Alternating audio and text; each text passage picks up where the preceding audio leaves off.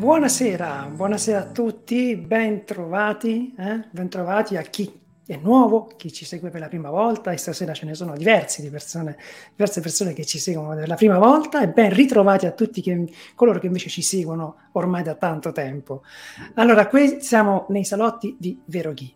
Eh, io vi do il benvenuto, sono Stefano Caligiuri, il responsabile del progetto Veroghi e con me ho l'onore questa sera di avere di nuovo, perché abbiamo già conosciuto la dottoressa Barbara Giorgis in un altro salotto, che era quello di Plasma Marino Marea, per Veroghi. Ciao Barbara e ben ritornata tra noi.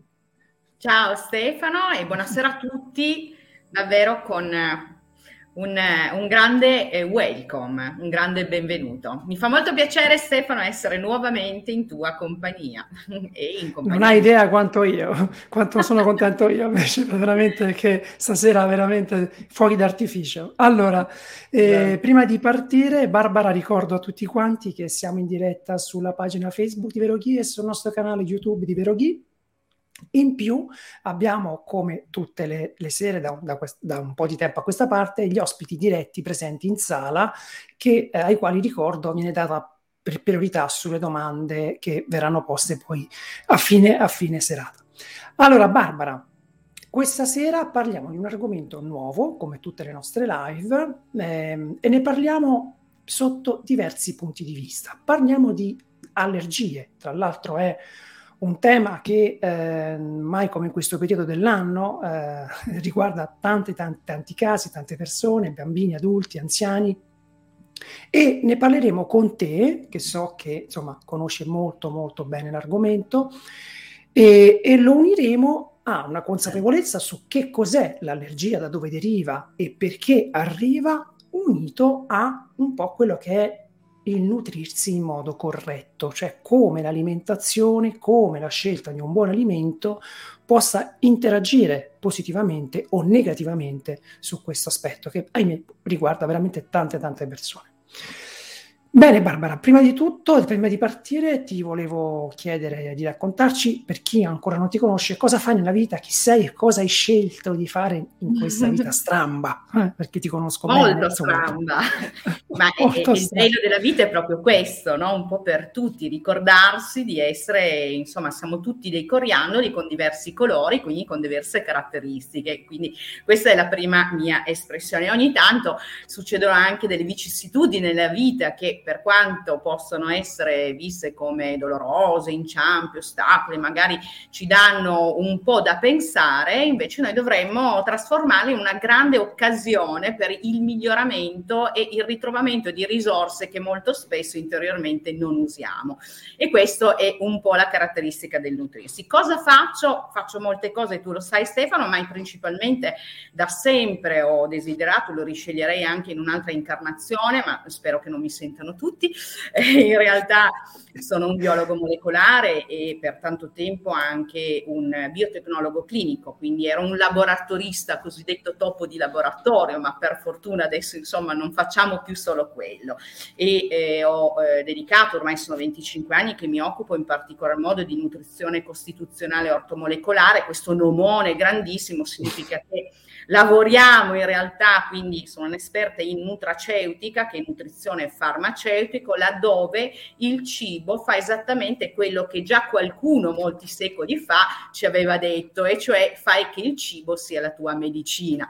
E quindi cosa fa? Utilizziamo no, nella nutraceutica quelli che sono i cibi che conosciamo di tutti i giorni anche, soltanto in una sequenza diversa, cioè mm. sposati in un'associazione diversa che una volta introiettati nel nostro organismo diventino decisamente un farmaco organotrofico addirittura. Quindi noi possiamo garantire al nostro organismo di avere una base importante su un menù. Ecco che nascono i menù nutraceutici per le varie esigenze. No? Partendo sempre dal fatto che noi siamo una costituzione, siamo un terreno. E quando vi ho detto proprio nutrizione costituzionale, Stefano, già le altre volte ne avevamo parlato, andiamo, forse ero una delle poche che all'epoca seguiva questi corsi, eravamo in 12, ma si è andato a lavorare proprio sulla storia empirica, il simbolismo delle prime diete date da Galeno, fino alla costituzione, al la creazione di quell'osservazione dei foglietti embrionali, no? i nostri tre foglietti che si aprono e nel momento in cui si aprono ci danno la costituzione a seconda di cosa noi siamo. Quindi la morfologia delle persone a me dice già, così come agli altri miei colleghi che si occupano di questo, quale psichismo abbiamo davanti, quali possono essere magari quelle defiance o quelle potenzialità. Quindi questo proprio nella morfoalimentazione. Quindi io, faccio... Barbara, fai questo e ti, ti, ti interrompo perché volevo sottolineare questo aspetto, cioè la scorciatoia che tu prendi rispetto a un'analisi che viene fatta generalmente quando si fa l'anamnesi, che cosa fai, sì. tu guardi la persona, guardi la costituzione fisicamente, come sono gli occhi, a che distanza sono, come la postura, come, come, come la bocca, come la mascella, e da lì già tu prendi la scorciatoia perché già hai categorizzato praticamente i vari casi che potrebbero no, sì. corrispondere a quell'individuo. Poi la sua storia disegna un pochettino quella che è poi il contenuto della cornice che abbiamo appena detto, quindi la cornice della nostra Costituzione, il disegno che è all'interno poi parla di, della nostra storia, delle nostre vicissitudini, della nostra storia emotiva, il nostro, i nostri rapporti interna, inter, inter, insomma, razionalmente parlando con le altre persone, ok? E, e quindi tu già capisci chi hai davanti. Poi tu eh, ti definisci anche come biologo alchimista. Mm? Grazie. Perché questa grazie. cosa è, è, è, meravigliosa, perché questa, cerchiamo di far capire perché biologa alchimista, che cioè non, è, non vuol dire um, fare eh, pozioni magiche, anche sì, ma insomma non è soltanto quello. Però certo. cerca di farci capire cosa significa alchimista. In realtà non mi sono definita così, sono stata mm. definita, e questo tu lo sai, la mia storia, sono stata cresciuta no? eh, da una prozia che era un'erborista astrologa medica e lavorava in una botteguccia giù al, a Stupinigi, qua nel, insomma, in provincia di Torino, proprio per i reali, per i Savoia. E eh, questa zia meravigliosa che mi ha cresciuto per una serie di situazioni familiari, insomma, abbastanza particolari, e non del tutto felici, però comunque cosa faceva? Era considerata una praticona, era una masca, così come vengono chiamate qui in Piemonte, quindi mi ha cresciuto in mezzo ai boschi, avendo la cultura del, di quella che noi chiamiamo alchimia, che per loro era la chimica di Dio, cioè ecco. quelle forze naturali che sono nel nostro circostante e guardate che ci sono ancora adesso, dalle quali attingere per poter andare a recuperare una fisiologia, un equilibrio. La zia diceva sempre chiedi il permesso ai Deva del bosco, laddove andrai a raccogliere i loro frutti, i loro germogli, le radichette e cerca sempre di avere rispetto anche perché tutto per lei era chimica di Dio, dalla rugiada sopra i fiori che veniva utilizzata per lavorare poi col pestello alcuni tipi di spezie, di droghe. La cosa particolare che eh, ho insomma respirato no, nella mia crescita è stata questa sua dedizione sulla cultura paracelsiana, colui il quale diede proprio a cognato no, la nuova medicina spagirica e questo fa sì che tutto fosse simbolico, ancora prima di diventare poi clinico, perché all'epoca parliamo di una eh, donnina francese del 1901, quindi insomma eh, stiamo andando molto eh, indietro nel tempo. E quindi questa cultura ha fatto sì che albergasse, così ancora alberga dentro di me, quella eh, solenne e maestosa chimica che Dio ci ha dato, non inteso solo come Dio eh, di fede, ma in realtà come espletazione dell'estroflessione massima verso il cielo di tutta la nostra natura, lì dove troviamo le risorse della nostra guarigione, da tutti i punti di vista, imparando a risorgere e sbocciare come i fiori, andando verso il, l'universo come fa ad esempio una bete, una sequoia seco, eh, secolare, o addirittura come si idrata nuovamente un terreno con quei suoi minerali grazie al vento che lo accarezza e porta pollini per avere nuovamente la possibilità di rigenerarsi. Quindi ripartire dalla natura, dalla chimica di Dio e la nuova alchimia neuroscientifica.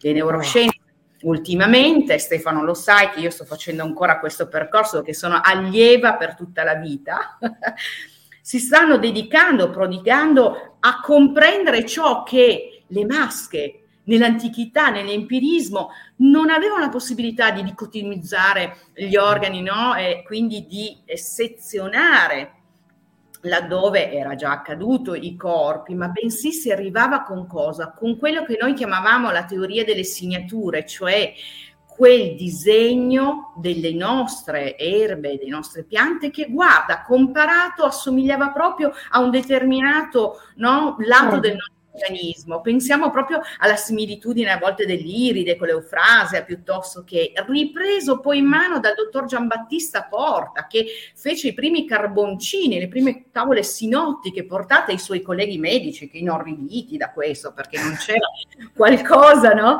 di veramente tangibile, ma lui eh, andò avanti perché credeva davvero che la noce aperta assomigliasse alla nostra materia grigia cerebrale e ci aveva ragione. Quindi ecco, eh, sono stata cresciuta con questo simbolismo. E quindi per me i riti alchemici non sono delle pozioni magiche, ma sono in realtà quelle che noi chiamiamo le spezie le droghe. E sono andata anche molto spesso eh, in, ovviamente in escursione ma a vedere delle serre paracelsiche le serre paracelsiche per fare una cosa molto veloce sono quelle alchemiche in cui la, eh, le piante sono seguite addirittura con una musica gregoriana, settave, dove questa musica informa continuamente, no? in risonanza la crescita all'interno di queste botti mature, quindi parlo della spagiria, è stato bellissimo, sembrava di avere una sinfonia, un concerto davanti e sentivi proprio il pathos con le piante, perché così deve essere la chimica di Dio.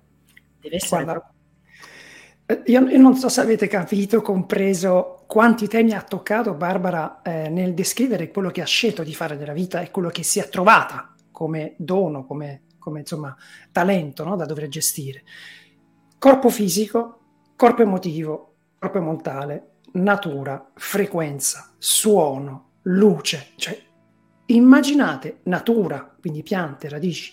Provate a immaginare che quanto, quanta conoscenza e quanto lavoro c'è dietro semplicemente andare a, tra virgolette, semplicemente a coordinare e trovare poi la strada giusta, quindi dire a una persona, tu sei così, hai bisogno di questo, unendo tutte queste informazioni. Quindi è veramente, come hai detto tu, la chimica di Dio è veramente straordinario, è un, lo definisce completamente. Eh, sì. Quindi Barbara, grazie per quello che fai e stasera, insomma, avremo modo di, di capire ancora meglio il tema che abbiamo scelto. Eh, quindi se sei d'accordo iniziamo Barbara, così assolutamente sì. Mm, dare seguito a, all'oggetto e al soggetto di questa, di, questo, di questa serata che è l'allergia. Allora Barbara, anzitutto spiegaci che cos'è l'allergia, che cos'è, come viene, perché c'è questa allergia. Sì, Avevo deciso, Stefano, di iniziare questa meravigliosa serata con questa argomentazione che da sempre mi interessa da un punto di vista sia della eh, nutrizione che invece anche del, eh, della reazione no? ipersensibile nello psichismo anche degli allergici, ma eh, quindi con una serie di cascate biochimiche e cliniche che di mm. solito comunque eh, eh, tocca anche studiare quelle, ma in realtà ecco, vorrei prima definire eh, l'allergia come giustamente mi hai fatto la domanda. Allora, eh, partiamo dal presupposto che l'allergia in sé è una reazione, ascoltate bene, esagerata, impulsiva, risposta del nostro organismo, del nostro sistema immunitario con una conseguente reazione, manifestazione di quei sintomi che ormai un po' conosciamo, è vero o no? Quindi le allergie sono definite esattamente come una risposta anomala esagerata, uh-huh. ma lo ripeto, di un sistema immunitario che è indotta dal contatto con una sostanza o l'inalazione, ad esempio, oppure anche solo l'esposizione a delle sostanze estranee che vengono definite allergeni, così almeno mm-hmm. abbiamo. Ok?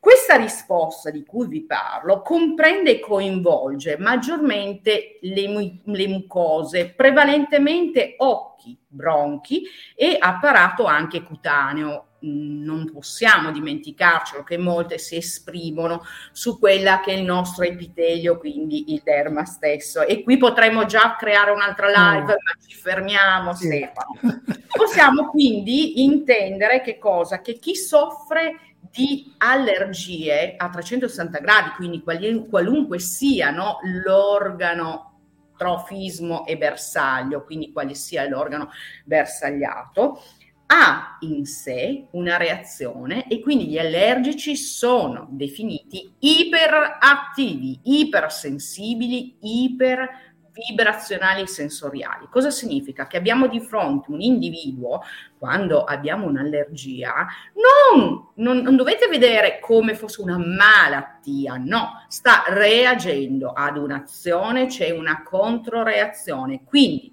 è un individuo con un sistema biologico che reagisce più velocemente degli altri, in un modo po- molto più sensibile. Partiamo anche da questo, cioè che il sistema immunitario di tutti noi fa solo il suo lavoro, ok? Uh-huh.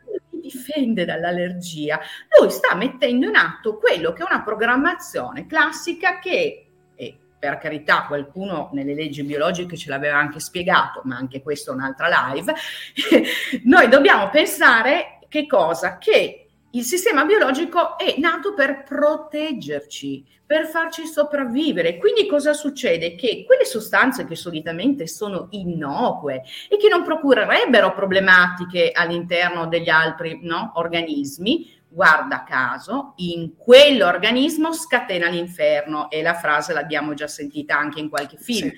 Scateniamo l'inferno. Bene, ma perché allora esistono gli allergici? Già, perché perché esiste una predisposizione ed ecco che, come sai bene, vado un po' a tirare le somme su quello che è il terreno di origine di tutti. Eh, perché ci sono, ci sono, qui Barbara eh, si innesca già subito un dubbio, eh, anche delle, insomma, delle definizioni che sono state date un po' genericamente in passato. Quindi se una persona nasce con eh, nel senso, scusa, ti faccio la domanda, durante la vita di una persona, quando da bambino non si è allergico, si può diventare allergici dopo? L'allergia può cambiare la sensibilità a questi allergeni nella vita? Allora, dobbiamo rispondere facendo un, eh, una ruotina inversa, ovvero mm. vi è una predisposizione di terreno, adesso poi ne parliamo anche, in realtà ci si può, può manifestarsi una forma di ipersensibilizzazione o iperreattività perché si è slatentizzata quel tipo di predisposizione data ad esempio da una serie di cofattori che hanno portato un'infiammazione di base ok? Mm. Quindi è un po' come in alcune situazioni in cui non sono, anche a me è successo di avere dei clienti, sono seduti i pazienti, ma io non sono allergica a niente, adesso che ho compiuto 40 anni mi è scoppiata un'allergia incredibile. Poi andiamo a vedere che l'allergia che gli è scoppiata magari un'ipersensibilizzazione verso uno degli alimenti piuttosto che ad esempio su una graminacea piuttosto che una pianta e guarda caso una predisposizione slatettizzata perché era un tempo in cui ha avuto uno stress molto importante, ha avuto ad esempio una patologia oppure ha utilizzato dei farmaci che anche questi creano un inquinamento che si chiama iatrogeno, no? farmacologico e quindi il terreno è andato a slatentizzarsi, ok? Però la predisposizione è di base. Ok? Ho capito, perfetto. Quindi nasce geneticamente a quella, sens- quella predisposizione. Una predisposizione, come tutti noi, eh? tanto per dare una, un'idea su questo. Quindi, se io riparto un attimo dal, da dove ho lasciato, quindi dal terreno di origine, che è fondamentale poi eh, lavorando da tanto tempo anche con la medicina integrata, cioè mh, tra le quali abbiamo la medicina funzionale, per noi i terreni sono il nostro pane quotidiano con i vari eh, clienti e pazienti. Quindi l'organismo cosa fa in questo caso? Scatena l'inferno nelle persone che sono predisposte e qui Stefano, io devo aprire, ma proprio poco poco un sipario meraviglioso, ancora prima di arrivare al protagonista di questo copione che è l'argomento di stasera. Un sipario chiedendovi di respirare, virtualmente chiudere gli occhi un attimo e lasciarvi trasportare con me in un viaggio a ritroso in un tempo dove l'empirismo e la teoria delle segnature era il compendio medico predominante. In questo periodo storico in cui già veniva aleggiava e comprensiva, no? quindi veniva compreso che ogni manifestazione di disarmonia, di disequilibrio che veniva osservato nell'atteggiamento, nell'azione di un individuo, di un corpo, che fosse dolore, malattia, piuttosto che una tumefazione, intorbidimento, non era mai priva di una ragione. Quindi questo era importante, era capibile. La ragione non era sempre solo quello che adesso facciamo di più il principio e quindi abbiamo no, le molecole che, che, dopo tra l'altro le andiamo anche a conoscere un attimo, ma la ragione è quella che stava dietro, cioè la manifestazione di un disagio eh, di per sé, di un disequilibrio, potremmo dire in questo momento anche di una disarmonia, come una sinfonia dove c'è una nota, guarda, la sento in questo insieme che prima di diventare manifesta nel nostro sistema biologico, quindi sul nostro corpo fisico, diventa prima, si crea prima in psichico, in eterico. Quindi pensiamo a sentimenti, emozioni, pensieri, no? Questi, se continuamente in ossessività ripetuti sotto questo profilo, creavano e creano, perché già all'epoca si pensava. Quando vi dico così, dovete immaginare che in quel tempo, e la zia me lo ripeteva sempre, non era tutto categorizzato, eh, questo è, depressione, questo è scoramento, questo qui invece è ansia, que- no, per loro erano gli spiriti dei pensieri. Loro dicevano che in una situazione di scoramento c'erano degli spiriti che opprimevano e schiacciavano la tua natura, la tua forza. E quindi cosa facevano?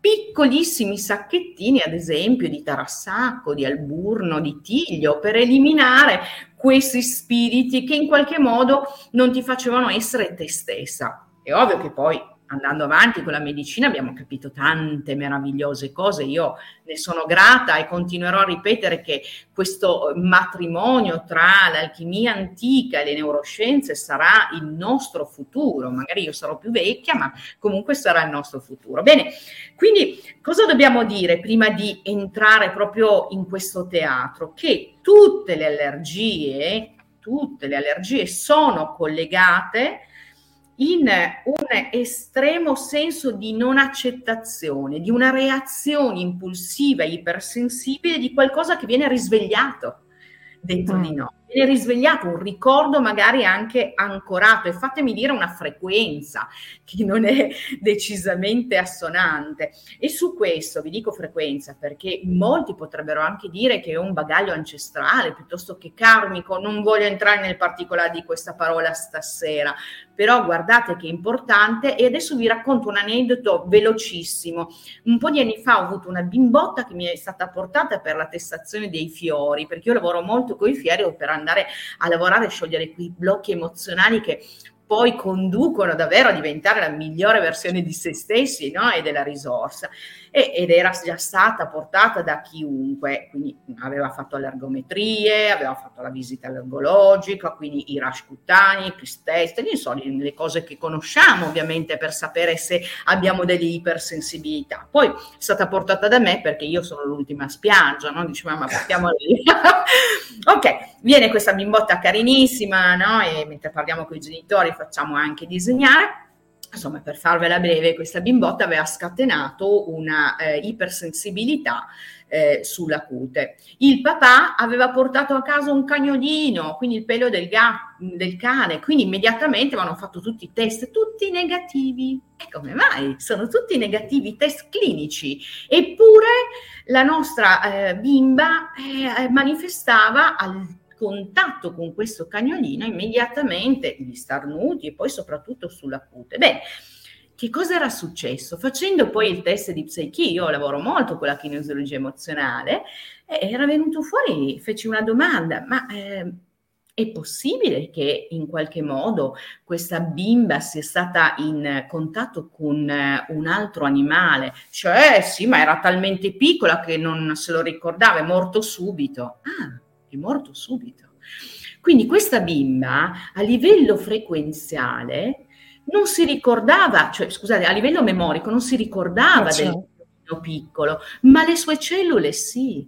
Si erano ricordate della sensibilizzazione di contatto che fra poco pochi minuti ve ne parlo invece in modo più clinico, cioè aveva in memoria quell'abbandono, quel lutto, quella sensazione di non avere più qualcosa che aveva visto ma che poi non c'era più, l'aveva tenuto e aveva ancorato quella sensazione di eh, non solo fastidio ma di dolore che non era stato elaborato, ma i genitori ovviamente non avevano pensato certo e invece c'era. Bene, quindi parliamo in questo caso anche di quelle domande che in casi come questo possiamo farci anche nell'allergico, ovvero che cos'è, qual è il ricordo così triste, così magari non elaborato che mi porta ad avere l'allergia verso un cibo piuttosto che verso una pianta, piuttosto che qualcosa che non mi ha mai dato fastidio.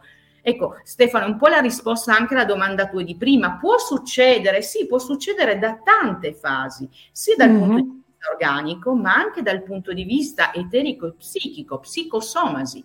Cioè la persona a un certo punto quel cibo lì gli risuona su una emozione che ha ancorato esattamente in quel momento e guarda caso ritorna. Che cos'è che è ritornato il cibo o l'emozione? L'emozione che si è esplicata dove? Sul cibo. Cioè qua parliamo di medicina quantistica. Ma quindi Barbara, scusami, cioè per andare a lavorare, perché questo mi trovi perfettamente d'accordo, cioè ehm, ho capito perfettamente cosa hai detto e, e cosa volevi farci comprendere, ma quindi come si fa a arrivare a sciogliere, a arrivare anche a livello subconscio no? a, quella, a quel evento, quel fatto, quel trauma che, uno, che, uno, che una persona ha, ha, subito. Serve comunque un aiuto esterno, cioè perché sul cibo io ti posso dire mangio una banana, mi vengono le bolle, mm? quindi posso... Però su questi aspetti più, ecco, psicoemotivi, serve comunque qualcuno che te li tiri fuori.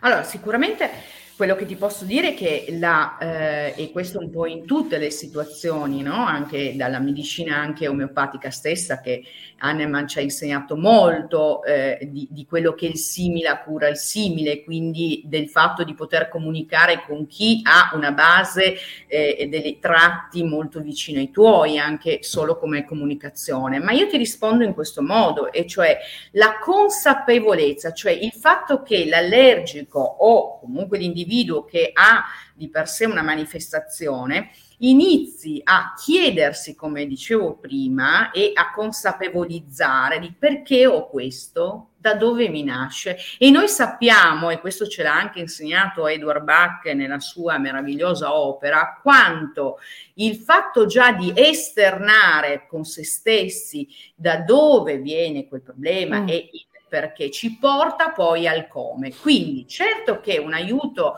eh, una relazione d'aiuto esterna sì, ma sappiate che comunque noi abbiamo delle risorse interiori che ci vengono comunque innate, che è quella del curare noi l'amor proprio. È ovvio che se non ci ricordiamo di avere amor proprio tutti i giorni, magari alcune delle sintomatologie non vengono lette. Il nostro corpo biologico è ed è una dogana. Fa passare ciò che in imprinting riconosce e difficilmente tende a cambiare perché è veramente tanto dispendoso cambiare, meglio migliorarsi, ecco questa è una frase che dico sempre, cerca di reiterarsi, anche le allergie cercano di ripetersi, ma a un certo punto se noi andiamo non soltanto a sopprimere la sintomatologia, ma andiamo un po' più in onda alla causa, come in tutte le cose che in medicina anche stanno in qualche modo portando avanti, dico la medicina ovviamente nostra integrata, per cercare di capire, ok, c'è quell'allergia, è possibile che tu rimarrai allergico tutta la vita, ma andiamo a lavorare sull'involuzione della manifestazione importante e anche aggressiva ok?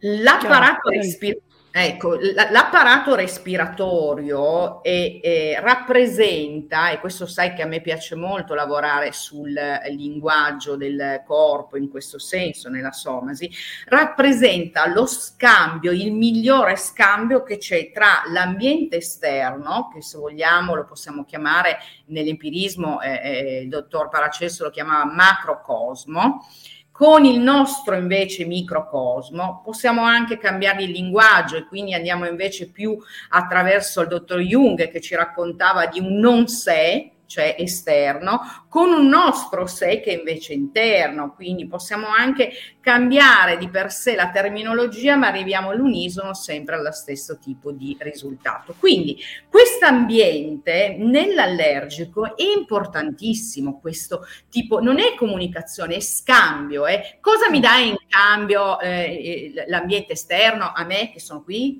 Cosa mi dà? Ecco, c'è un po' una pretesa in questo senso da parte del sistema immunitario, una reattività all'ambiente. Quindi tutte le allergie respiratorie, Stefano, e i problemi che si manifestano ovviamente nei vari organi della respirazione, traducono gli scambi tra questo ambiente esterno e noi e che cosa ci dicono? Qual è il bisogno che ne viene fuori? Quale? Che Abraham Maslow aveva nelle piramidi spiegato molto bene.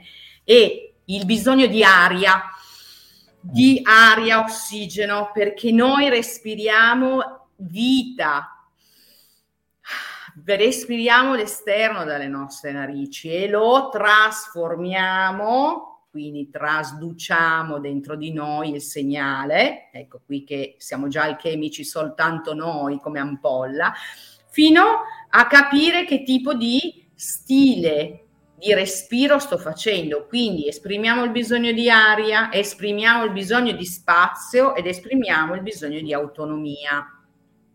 Queste sono le cose che nell'allergia in generale vengono viste. Quindi le domande quali sono da porci?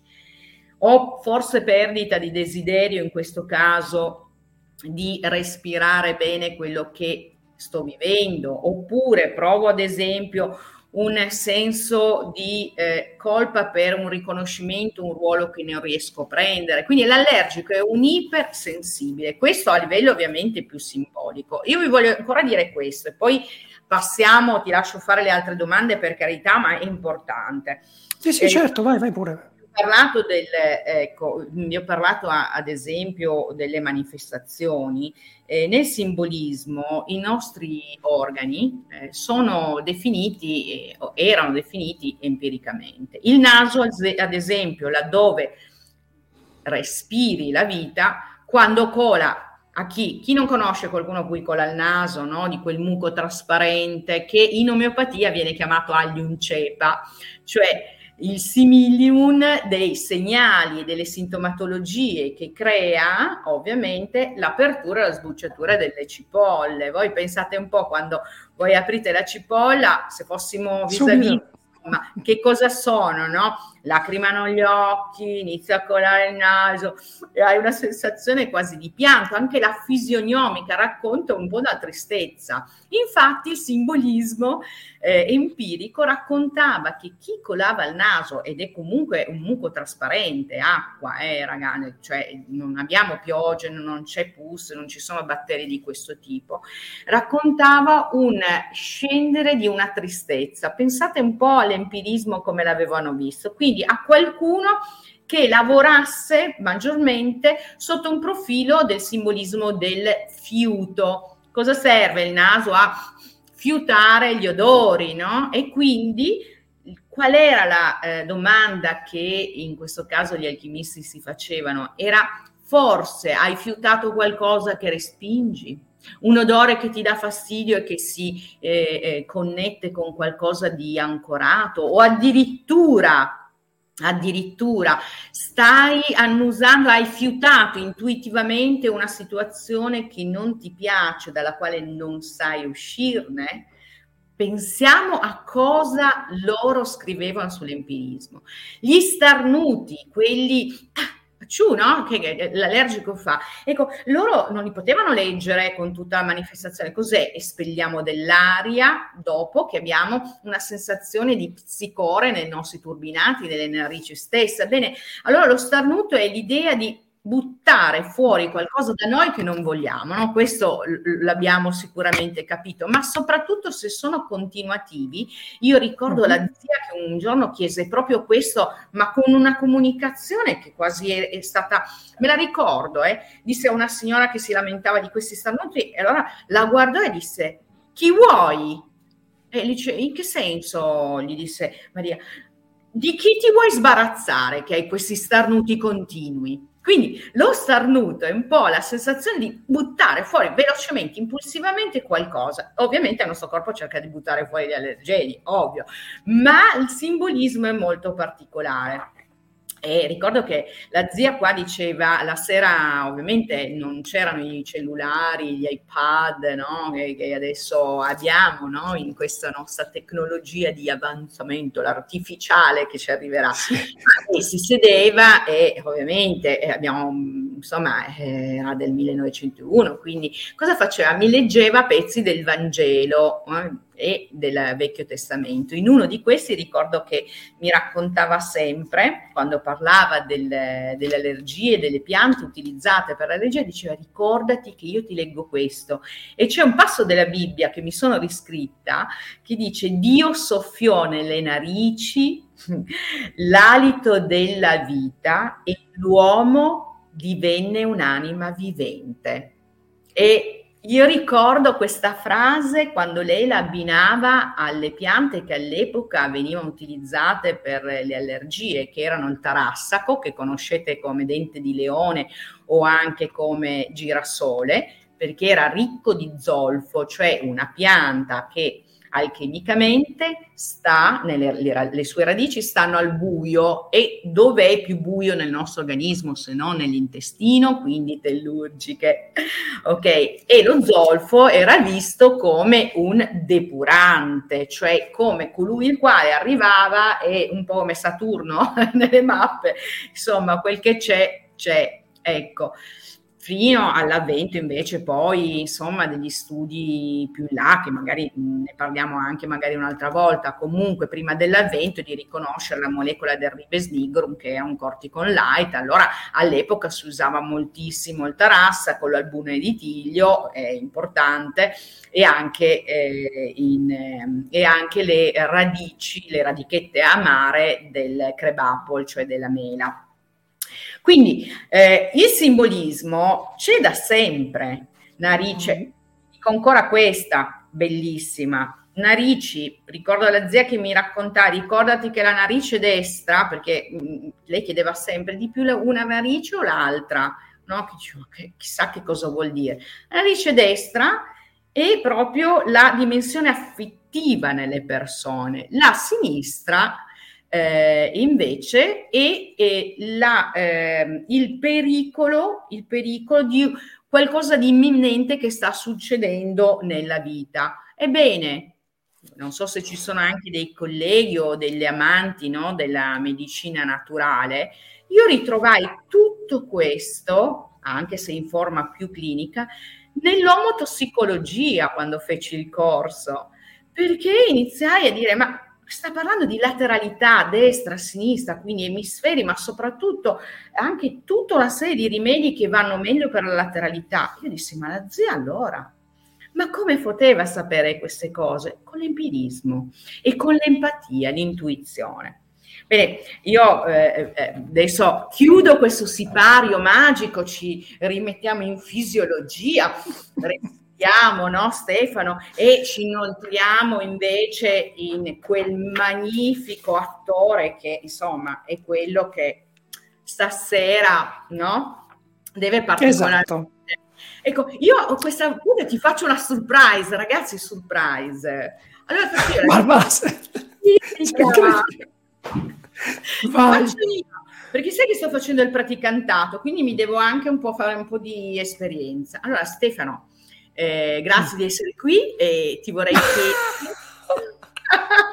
ti vorrei chiedere se hai veramente voglia di raccontarci, no? tu come padre, founder di questo meraviglioso nutraceutico, lasciatemelo dire, perché non è un rimedio, non è un farmaco, è un alimento con capacità nutraceutiche. Quindi vorrei proprio da te che ci spiegassi no? un po' questo nostro vero ghee, la differenza anche dal burro chiarificato che ogni tanto ci raccontano.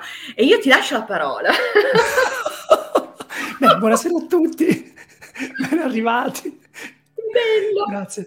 Barbara, allora, beh, questa è la prima volta che accade in realtà che mi si venga fatta una domanda al contrario. Beh, comunque, allora, intanto grazie perché ti starei ad ascoltare giorni, perché hai toccato tanti, tanti, tanti aspetti bellissimi che toccano in pochi in realtà, perché in pochi hanno la tua esperienza, la tua conoscenza, quindi grazie di cuore. Ma ehm, quello che, a che, per rispondere alla tua domanda, in realtà, io eh, volevo fare una puntualizzazione, cioè quello che tu hai detto, cioè la connessione alla natura che ha l'essere umano, l'essere vivente in realtà, è veramente pazzesca. Cioè, noi negli ultimi anni, nell'ultimo periodo, insomma, medio-lungo, eh, c'è stato uno scollamento sempre più radicato, sempre più grande, tra quello che pensiamo di essere e quello che siamo realmente. E, ehm, e la domanda che io mi faccio sempre, come è possibile che cento anni fa, 200 anni fa, mille anni fa, perché adesso vi spiego perché migliaia di anni fa già, già queste cose si conoscevano, com'è possibile che noi ci abbiamo messo cento anni a comprendere delle cose a livello chimico, biologico, molecolare, sempre più piccolo, sempre più piccolo, nell'analizzare sempre più piccolo, e com'è possibile che migliaia di anni fa queste cose già le sapevano, le interpretavano, le davano una veste anche poetica a queste cose, perché tu hai detto tua zia intuiva, aveva questa, questa, questa, questa capacità di, di carpire no? da, da qualcosa che era più grande di lei delle informazioni che spiegano esattamente quello che oggi la medicina sta e la scienza sta testando, che sta verificando, che sta poi numericamente, matematicamente, chimicamente dimostrando. Questa è una domanda che veramente io eh, a cui non ho dato una risposta. Ed è il motivo per cui ho creato un prodotto del genere. Quando eh, ho conosciuto, non sono un medico ovviamente, no, però mi sono interessato alla medicina ayurvedica. E la, proprio la medicina ayurvedica che tu conosci molto bene, mi ha cominciato a far, farmi chiedere com'è possibile che 3-4 anni fa questi, questi, questi terapeuti, questi medici del tempo sapessero così tanto del nostro organismo semplicemente guardando la persona, quello che fai tu, no? costituzionalmente parlando. Ti guardo e so dove sono i tuoi punti deboli. Poi la tua vita, tue, l- ciò che hai fatto nella tua vita, li accende o li, o li tiene spenti. Mm? Quindi tu nasci con questo libretto di istruzioni e poi durante la vita accendi o spegni gli interruttori e, e ti accadono delle cose. Bene, dalla Ayurveda è arrivato questo alimento elemento, questo alimento che, che, che, che, ha delle capacità, delle proprietà straordinarie, che è appunto il ghee, che in realtà è una cosa abbastanza semplice di per sé, perché è un monoingrediente, eh, contiene soltanto il burro di mucca, che poi in realtà, Barbara, di ghee ne esistono mh, nel, nella storia e nelle tradizioni, ne esistono di vari tipi. Ci sta anche il, il ghee di latte di cammello, penso, penso un po', latte di, di asina, latte di capra. Asina. E, sì. Esatto, esatto. Però esatto. eh, eh, la medicina ayurvedica scelse proprio il latte di mucca perché aveva delle caratteristiche che allora non avevano capito a livello biologico, a livello chimico com'era, ma avevano osservato che accadevano certe cose quando l'essere umano se ne nutriva o veniva utilizzato anche semplicemente utilizzandolo sulla pelle. Per cui ho, ho, questa cosa mi ha incuriosito così tanto da dire ma perché non provare a farmelo? no, perché si parte dal burro e da lì Barbaro ha cominciato a fare tante prove, tante prove, tante prove, fino a quando sono riuscito a capire come estrarre completamente, questo, questo ci tengo a dirlo, completamente significa rendendolo veramente puro, tutte le proprietà benefiche del burro e togliere tutte quelle che invece squilibrano un po' l'organismo umano. Perché il latte fondamentalmente, poi tu questo lo insegni, il latte non è fatto, il latte di, di mucca, non è fatto per l'essere umano. Cioè, sco- togliamoci dalla testa che bere latte di mucca fa bene, ok? Mm. Non fa bene, ok? Però c'è una parte del latte di mucca che se estratta e resa un, da un punto di vista anche organolettico particolarmente eh, buona, si può eh, utilizzare per andare proprio ad equilibrare una serie di cose di cui stasera noi parleremo in particolare appunto delle allergie. Che differenza c'è fra burro, burro chiarificato e ghee? Perché mi arrivano continuamente dei messaggi su, su Facebook, su, per email, delle persone che sono confuse perché sentono parlare spesso di burro chiarificato, dice ah sì sì, vero chi è burro chiarificato. No, non no. è burro chiarificato, ok? Il burro chiarificato è un, mm, come dire, eh, una forma del burro che si trova tra il burro e il ghee. Che differenza c'è fra ghee e burro? C'è il fatto che nel burro sono presenti, oltre ai grassi, di cui parleremo stasera, anche una buona parte di acqua, una buona parte di zuccheri e una buona parte di proteine, sotto forma di lattosi e caseina. Poi, insomma, ci sono anche altri elementi, ma fondamentalmente sono questi due, eh, i due elementi che tra l'altro sono quelli che sono, rendono molto pesante la digestione del burro e soprattutto irrancidiscono il burro quindi lo, lo, rendono poi, se non viene trattato a bassa temperatura per un determinato tempo, che tra l'altro è molto breve, si rovina. Quindi cosa ho fatto? Io ho, ho cominciato a lavorare il burro in modo tale che proteine e zuccheri e acqua si, l'acqua evaporasse completamente e proteine e zuccheri si separassero andando a unirsi e precipitando. Mm? La reazione di Maillard, che qui insomma adesso se cercate su Google la reazione. Ecco, a seconda di quanto questa reazione viene completata, abbiamo la purezza del ghee. Quindi se la reazione è completa al 100% e bisogna saperlo fare, abbiamo il ghee, che è questo elemento, alimento nutraceutico di cui parli tu, che la nostra medicina, la medicina ayurvedica ci ha, ci ha portato. E vero ghee è proprio il frutto di anni di esperienza e chi lo ha assaggiato tu lo hai scelto non a caso, chi lo ha assaggiato sa e conosce, perché eh, il ghee, Barbara, fondamentalmente nei, nei, negozi, insomma, nel commercio si trova di importazione. Quindi il, il ghee si trova che lo importano. Ma perché non farlo con ciò che abbiamo qui in Italia? Qui in Italia abbiamo dei pascoli meravigliosi, abbiamo una materia prima che è straordinaria. Perché non provare a farlo così? E così nasce Vero Ghee nasce Veraghe e ormai ecco, si trova sul sito, come sapete, e Barbara ce l'ha lì dietro anche alle spalle, lo usa sì, tutti i giorni. Perché poi facciamo un po' di galenica. Grazie, sono molto contenta di averti intervistato. Riprendo la linea e eh, nostra, eh, il nostro salotto eh, in questo momento e parliamo veramente del nostro protagonista e poi ritorniamo Dai. su qualche meccanismo bioclinico anche per quanto riguarda eh, l'allergia. Allora, abbiamo visto chi è l'allergico, quali caratteristiche ha, abbiamo anche sì. un po' pochino a ritroso siamo andati, no, Stefano, eh, ricapitolando, eh, a eh, conoscere anche un pochettino il simbolismo, ma ora il vero protagonista è questo nutraceutico incredibile che eh, giustamente, come hai detto tu, io conoscevo, ne ho venduto tantissimo quando lavoravo in farmacia perché ho, eh, ho 13 anni di banconismo alle spalle e all'epoca era il Marashic, quindi lo conosci di sicuro, e tanti sì, siamo solo sì. in, te, no? in questo momento, quindi possiamo sì anche. Allora, ma qual è la particolarità che... Eh, eh, perché il ghee entra nel discorso della, della, affrontare l'allergia? Com'è? Sì, entro proprio. La particolarità intanto è che il, eh, il, mh, proprio il ghee in sé eh, ha anche delle caratteristiche interessanti da molti punti di vista, quindi anche per le allergie alimentari, cui ahimè io eh, comunque sono tutti i giorni eh, davanti al trattamento, perché è ricchissimo di vitamine liposolubili, ci ricordiamo mm. la la D, la E importanti, la riboflavina, quindi abbiamo anche un aspetto poi antiossidante fondamentale, minerali che a me sono sempre molto cari, visto che lavoro con i terreni di origine. Quindi abbiamo il calcio predominante, il magnesio, il potassio e il fosforo.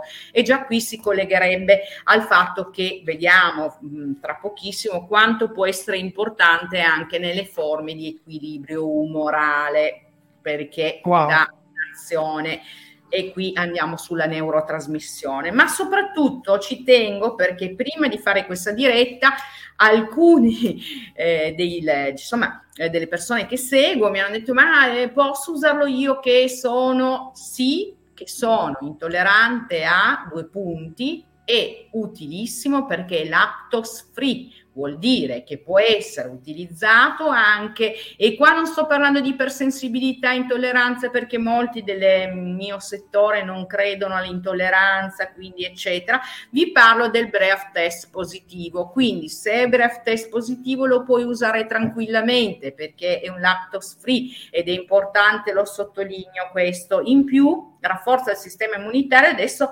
entriamo proprio nell'argomento. Ecco, mm. un'altra rispondo già a una domanda che so già che mi faranno, che eh, ma lo posso usare anche per friggere? Allora, ovvio che da nutrizionista nutraceutica non mi piace molto il fritto, ma in realtà si adatta bene questa sostanza, poiché il punto diffusione quindi è decisamente più alto. Noi nel burro classico, che spero che ad oggi insieme allo zucchero bianco non usiate più, però eh, l'ho detto e lo ritiro, abbiamo un punto di diffusione che va da 130 a 139, no Stefano, con il eh burro sì.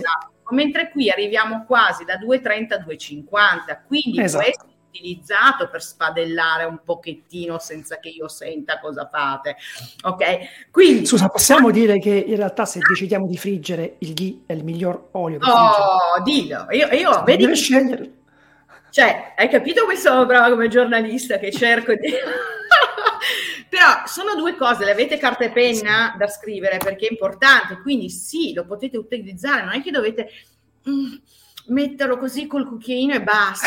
Abbiamo 8500. Allora, intanto nella nutrizione nutraceutica abbiamo 360 gradi tutto quello che volete. Non è una dieta, sono planning alimentari che vi danno nutrimento alle cellule. Parlate attraverso il cibo. Il cibo è come un amico, sono amici decidete con chi stare, compagnia, ok? Ci sono quelli che potete stare sempre come l'acqua e ad esempio il ghee, ci sono quelli con cui ogni tanto ci fai un aperitivo, gli altri li saluti da lontano. Io dico sempre questo, i cibi ecco, sono... Decidete non ha detto a caso una parola.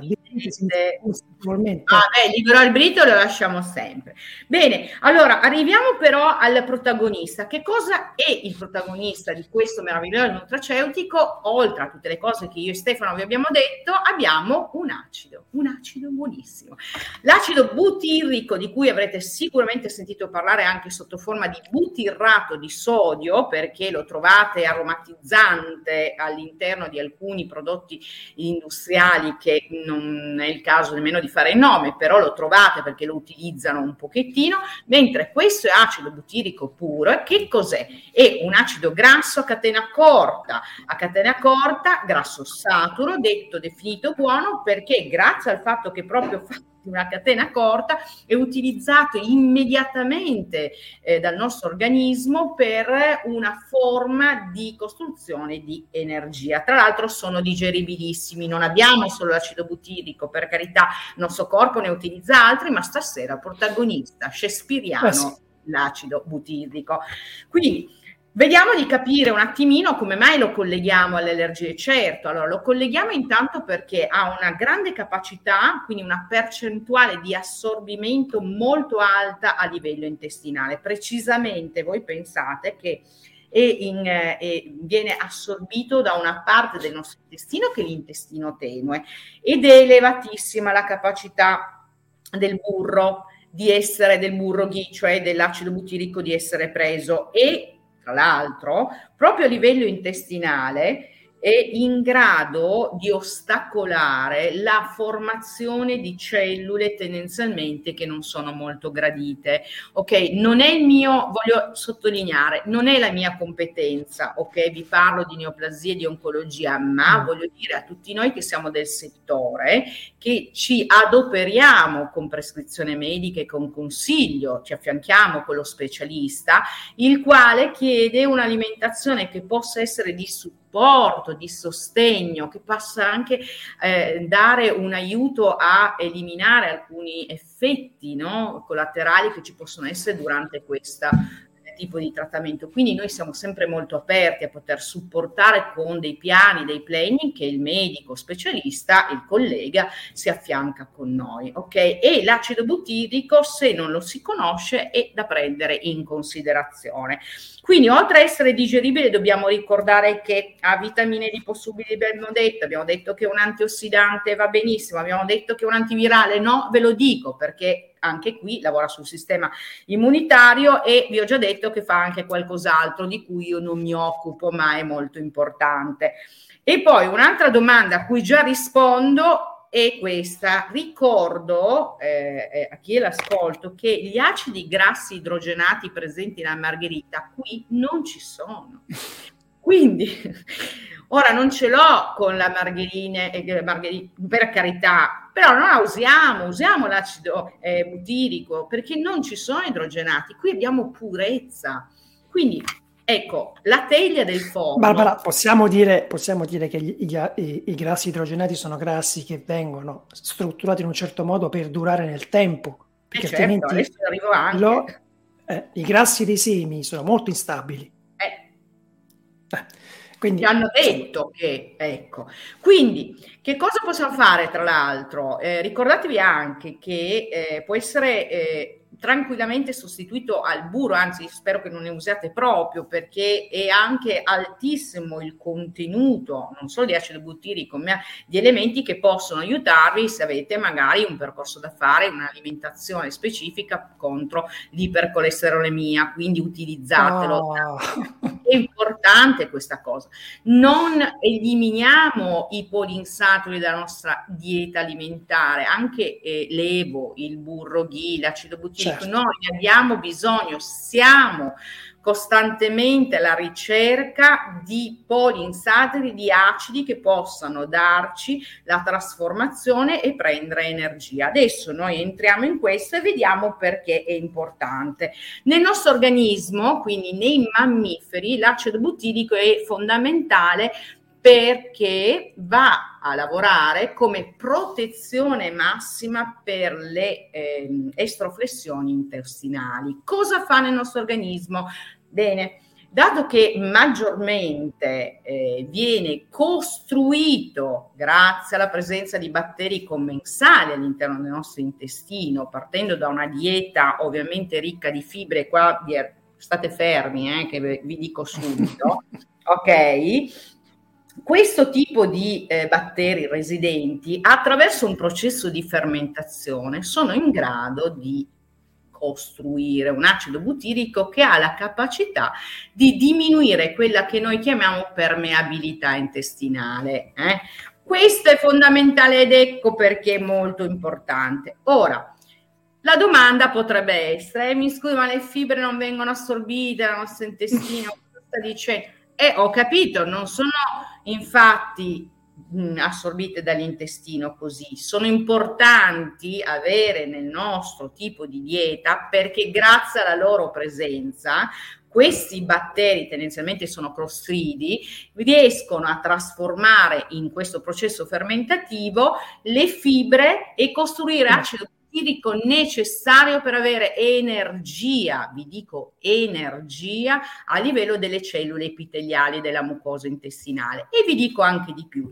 È importantissimo anche nella struttura della dieta dei eh, professionisti, nelle nutritional sport, io lo inserisco poiché hanno una capacità, e cioè quella di andare a far risorgere proprio, rigenerare molte molecole di ATP, che è una molecola che a noi serve per avere energia, che si chiama adenosine trifosfato, e questa ATP Sapete dov'è che la va a rigenerare? Soprattutto per aiutare i mitocondri ad aumentare la respirazione ossigenativa all'interno proprio delle cellule del nostro intestino. Quindi cosa abbiamo qui? Allora, si fa tanto parlare, no? E nell'ultima nostra, diciamo così, negli ultimi anni si parla di epigenetica, ok? Cioè di che cosa? Di una scienza che va a considerare come l'ambiente esterno, vi ricordate macrocosmo, vi ricordate il non sé,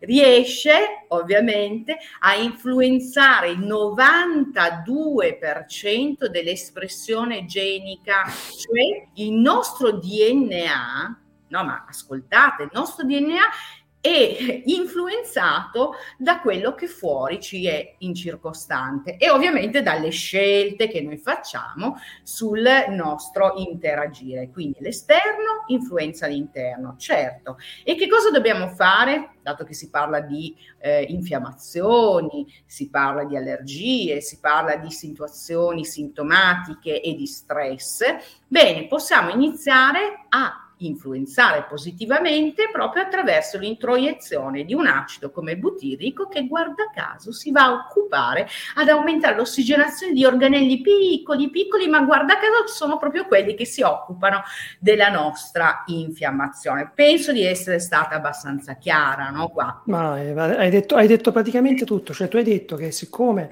le allergie vengono scatenate da un sistema immunitario che lavora di più di quanto dovrebbe lavorare e il sistema immunitario, guarda caso, trova la base proprio nell'ambiente intestinale, andando a suturare la disbiosi intestinale, la permeabilità intestinale attraverso questo alimento che va a nutrire le cellule intestinali, andiamo a rinforzare anche ciò che viene stimolato. Quindi certo. rinforziamo certo. l'energia Perfetto. E quali sono gli alimenti che possono dare nutrimento a questi meravigliosi batteri commensali? Quali sono? Perché noi ne abbiamo proprio bisogno. Eh?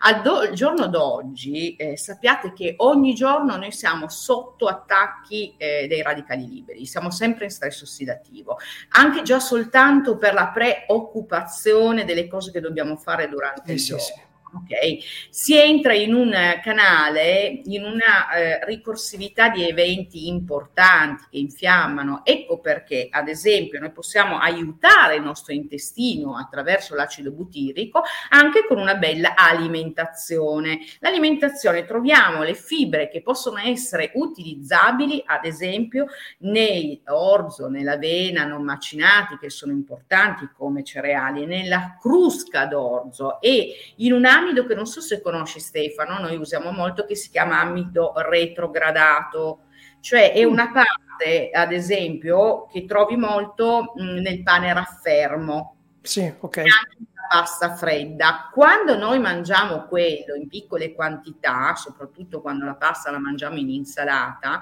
se usiamo ad esempio il miglio piuttosto che il farro, l'avena, di per sé anche il tapioca, sono tutti cereali che hanno questa capacità con questo amido di dare aiuto e nutrono questi batteri che riescono immediatamente a lavorare sulla costruzione attraverso questo processo proprio per l'acido butirico. Quindi pensa pensa se noi gli diamo anche l'acido butirico, che cosa fanno? Eh, certo. Migliorano immediatamente e eh, fanno sì che ci sia un'evoluzione attraverso eh, quelle che è la permeabilizzazione intestinale. Abbiamo anche alcune forme di frutta, quindi come le pere, le prugne, l'uva spina piuttosto, che ci danno la pettina e abbiamo una parte importante che si chiama fruttani, questa sezione, ed è una frazione che si trova nelle fibre solubili. E come mai è importante? Tu pensa che non lo sapevano gli alchimisti che quella parte era importante, chissà come mai, però avevano intuito che ci fosse un'alta concentrazione di solfo, cioè di zolfo, e quindi davano questa parte.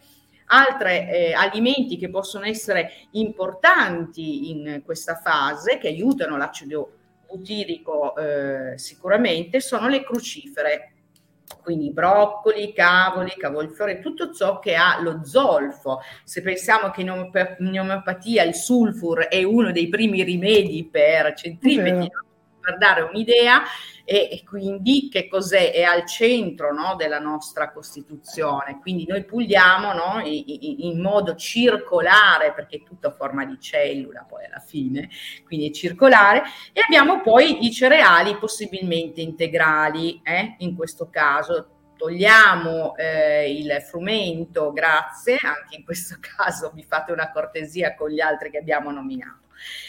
Poi cipolle, quelli che noi chiamiamo ciapina bo in Piemonte, che sono i topina bur, no? che utilizziamo, sono molto ricchi, hanno una grande attivazione di questi batteri commensali, insieme anche al porro e ai finocchi stessi. Ecco, io eh, procederei per dirti ancora una cosa, dimmi tu se posso. Perché... Una domanda, Barbara, non, i, i, come li collochi i, le verdure fermentate? In che senso? Cioè, rispetto all'acido butirrico, sì. una, una, verdura fermentata che può essere fermentata in salamoia o in aceto, eh, aiutano alla, predis- alla sintesi del, dell'acido butirrico? O non c'entra nulla la, la, la verdura fermentata? Perché avevo sentito questa cosa allora, eh, personalmente in nutraceutica noi non tendiamo a utilizzare eh, forme di conservazione in salamoia o altro, preferiamo okay. proprio eh, dare un'azione, visto che dobbiamo fare un, un'azione biochimica dell'alimento, anche perché poi mh, mm, questa sequenza alimentare è quella che poi mi dà informazioni anche a livello della produzione eh, di alcuni neurotrasmettitori, no? E quindi è, è, fondamentale che arrivi proprio quel tipo di comunicazione più pulita possibile. È vero, hai ragione, avevo sentito anch'io um, sotto profili di aceto, utilizzavano degli aceti per estrarre la possibilità di questa fermentazione e poi avere più acido butirico, ma io mm, eh, proprio personalmente non utilizzo nemmeno gli aceti, eh, non sono no, okay. amante degli aceti, utilizzo al limite il limone e tendo a far utilizzare anche questo, soprattutto aceti balsamici o altro. Quindi l'acido butirico mi piace farlo trasformare normalmente dal, diciamo, dai nostri eh, batteri intestinali e abbiamo un grande aiuto in questo caso. Perfetto. Okay. Io vorrei dire anche che mh, Ecco, una cosa eh, importante che ecco, stavo per eh, andare diretta. Allora, ehm, il 70-85% delle cellule epiteliali della mucosa intestinale, che sono ovviamente rivestono il nostro intestino, hanno bisogno, necessità dell'acido butirrico, perché sempre di più tutto ciò che noi introduciamo crea, infatti ci sono sintomatologie sempre più ampie sulla permeabilità intestinale, ecco che è fonte di grande energia. Vi ho detto anche per, i, per quanto riguardava gli sportivi, ma noi adesso siamo sulle allergie ed è importante sapere che cosa fa. Allora, oltre a dare questo rivestimento, e quindi gli allergici ne hanno molto bisogno, visto considerato i meccanismi di azione eh, del, delle allergie, l'acido buritirico idrico è in grado, oltre a dare vitamine e abbiamo visto anche antiossidazione, di regolare l'appetito e il senso di sazietà. Quindi vi parlo per chi anche eh, come me è, è, nel settore dell'alimentazione, dell'educazione alimentare, parlo della grelina e eh, della leptina presenti nel pavimento dello stomaco. Quindi questi due, eh, questi due belli equilibri sono aiutati dall'acido butirrico, ne va di conseguenza che alla domanda che mi hanno fatto, eh però è un burro, mi farà ingrassare. No, al contrario, ve lo dico subito, non solo non fa ingrassare, ma avendo un'azione importante sull'intestino e dato e considerato che il sovrappeso parte comunque sempre da un'infiammazione laddove l'organismo non riesce più a a districarsi sulla cronicità degli eventi, se noi iniziamo a disinfiammare e quindi a creare un bel assorbimento dei nostri nutrienti a livello intestinale, ecco che l'acido butirico ne fa di conseguenza un grande ruolo. Quindi abbiamo anche visto questo, sei d'accordo Stefano? Guarda, è, è, è, la domanda più gettonata, i grassi uguale grasso. Eh no, però è pure, no, L'altra invece che ci tengo particolarmente a dirla, anche se ripeto, potrebbe scatenare un'altra live poi, ma eh, io mi occupo anche ci molto. Siamo qua. Eh, siamo qua. Allora, l'acido butirico va eh, ricordato anche, e l'ho sempre usato molto per questo, come coadiuvante per la salute, tra virgolette, mentale e per l'umore. Come mai? Allora, l'acido butirico abbiamo detto che viene assorbito nell'intestino e fin qua sì, ma viene eh, assorbito in una parte dell'intestino che si chiama distale, cioè terminale, ok?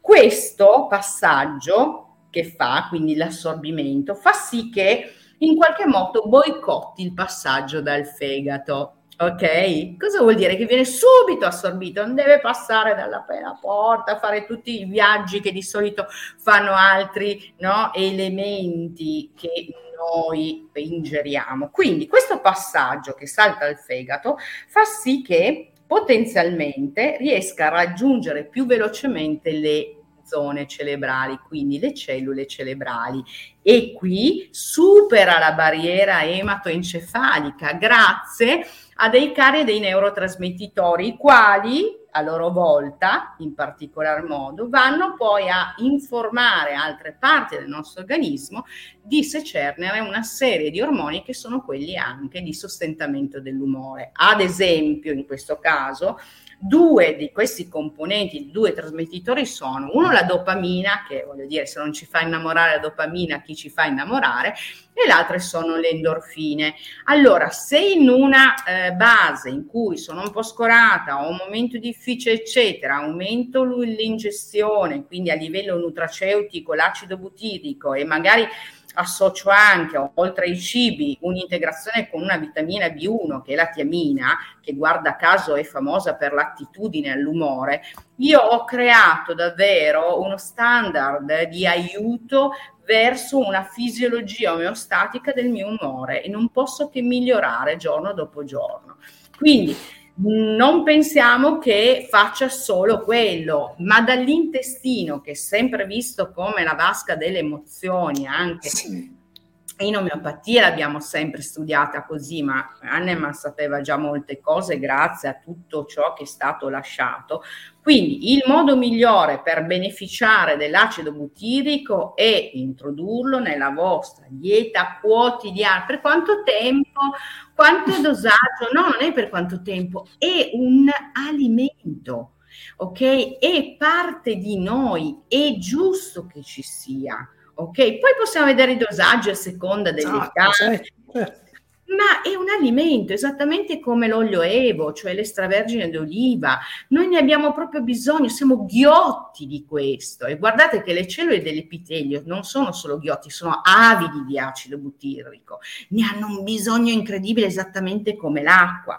Quindi integriamo, mi raccomando, anche dalla dieta, ricordando che è un alimento il burro. È un no. alimento non è un farmaco. Per me è veramente questo importantissimo da dire. Bene, eh, io andrei verso... Eh? Va bene fino a qua Stefano? Guarda Barbara, io non ti ho interrotto, ti ho lasciato parlare perché è, è, è sacrosanto ascoltarti anche perché hai veramente fatto un percorso completo. In un'ora e un quarto hai fatto veramente un percorso molto molto completo e ci hai fatto capire, almeno perlomeno parlo per me, ma sicuramente per tanti di chi ci sta ascoltando, eh, ci hai fatto comprendere quali sono le motivazioni, dove intervenire, perché nascono certe situazioni e come sia, tra virgolette, semplice intervenire, cioè iniziare a intervenire su un aspetto che spesso diamo per scontato, no? Quante volte diciamo, ah, beh, ma tanto io sono allergico, so che due volte l'anno starò male, mia mamma era così, mio nonno era così, mio figlio è così. Ecco, cominciamo a prendere consapevolezza di cosa il nostro corpo sta cercando di raccontarci e interveniamo in un'alimentazione. Io, Barbara, dico sempre questo: se noi ci alimentiamo più volte al giorno, spesso 4-5 volte al giorno, considerando le merendine, gli spuntini, le ma vogliamo provare a capire che cosa succede se io introduco qualcosa che il mio corpo non riconosce 4-5 volte al giorno, 360 volte l'anno? Cioè, e, e, e, a un certo punto per forza il sintomo esce, per forza il nostro organismo ci deve parlare in qualche modo. Allora capiamo cosa per noi è buono e cosa per noi non è buono e in questo caso posso anche confermare quello che tu hai detto, il ghi è tollerato da tutti, dai piccoli, anche appena svezzati, ai più anziani, cioè soprattutto a quelle persone che tendono alla disidratazione, persone che, persone che che insomma soffrono di secchezza, persone che fanno sport, studenti, tutti coloro che, come ha detto Barbara, impegnano anche la mente nella loro attività quotidiana. È, un, è una, un, un alimento che equilibra, veramente va a sistemare molte, molte cose e non abbiamo paura del pregiudizio nei confronti di un grasso che in realtà elimina il grasso. questo, no? Quindi, Barbara, però adesso ci sono tante domande, eh, tra poco ti comincio a fare le domande. Ma... Sì, ho ancora un pezzo che... Di, sì, sì, sì, sì, sì, sì, assolutamente. Veramente districarmi eh, un po' perché è importante eh, l'allergia e cose. Esatto. Eh, quindi io vai pure avanti, vai pure avanti. Allora, eh, cons- entriamo proprio eh, in questo momento, fate finta, a me piace sempre visualizzare, entriamo un attimo nel portone dell'intestino, ce lo vediamo un po' scuro, eccetera. Voi dovete pensare che eh, proprio per rispondere alla tua domanda, no? eh, anche se piace poco l'idea del buono e del cattivo, per me è tutto sempre eh, verificabile e utilizzabile, no? nel senso che le, eh, gli alimenti hanno le loro caratteristiche, la loro personalità, sai che a me piace molto studiarli con la morfoalimentazione, quindi mi piace sapere la cara, il carattere del, dei cibi che ho davanti a seconda di cosa hanno e portano, no? chi ci porta eh, licopene piuttosto che chi porta il, l'escina, l'altro i bioflavonoidi, cioè ognuno ha proprio una sua personalità. Allora, 300 metri quadrati, vi sto raccontando di 300 metri quadrati di superficie intestinale, non so se, ecco, è la più grande interfaccia che noi abbiamo nel nostro organismo con il mondo esterno. Quindi, come vi ho detto già prima, l'intestino è una dogana, tu passi, tu no. E cosa accade quando succede questo negli allergici? Che purtroppo, come dicevi tu, se io utilizzo dall'esterno, introietto dentro di me degli alimenti che sono infiammatori o comunque in qualche modo non nutrono in modo sano il mio organismo, quindi parliamo di una serie di prodotti anche a volte industrializzati che di, eh, diciamo di nutritivo a poco sono magari sostanze raffinate, poi ci mettiamo sopra lo stress, poi ci mettiamo sopra anche degli altri inquinanti e delle situazioni magari anche iatrogene perché prendiamo farmaci o fumiamo sopra, eccetera. Allora, cosa accade? Che questa insorgenza di stati infiammatori porta a quello che noi chiamiamo in biologia molecolare sovraespressione di vie di permeazione paracellulare, cioè la permeazione dell'intestino.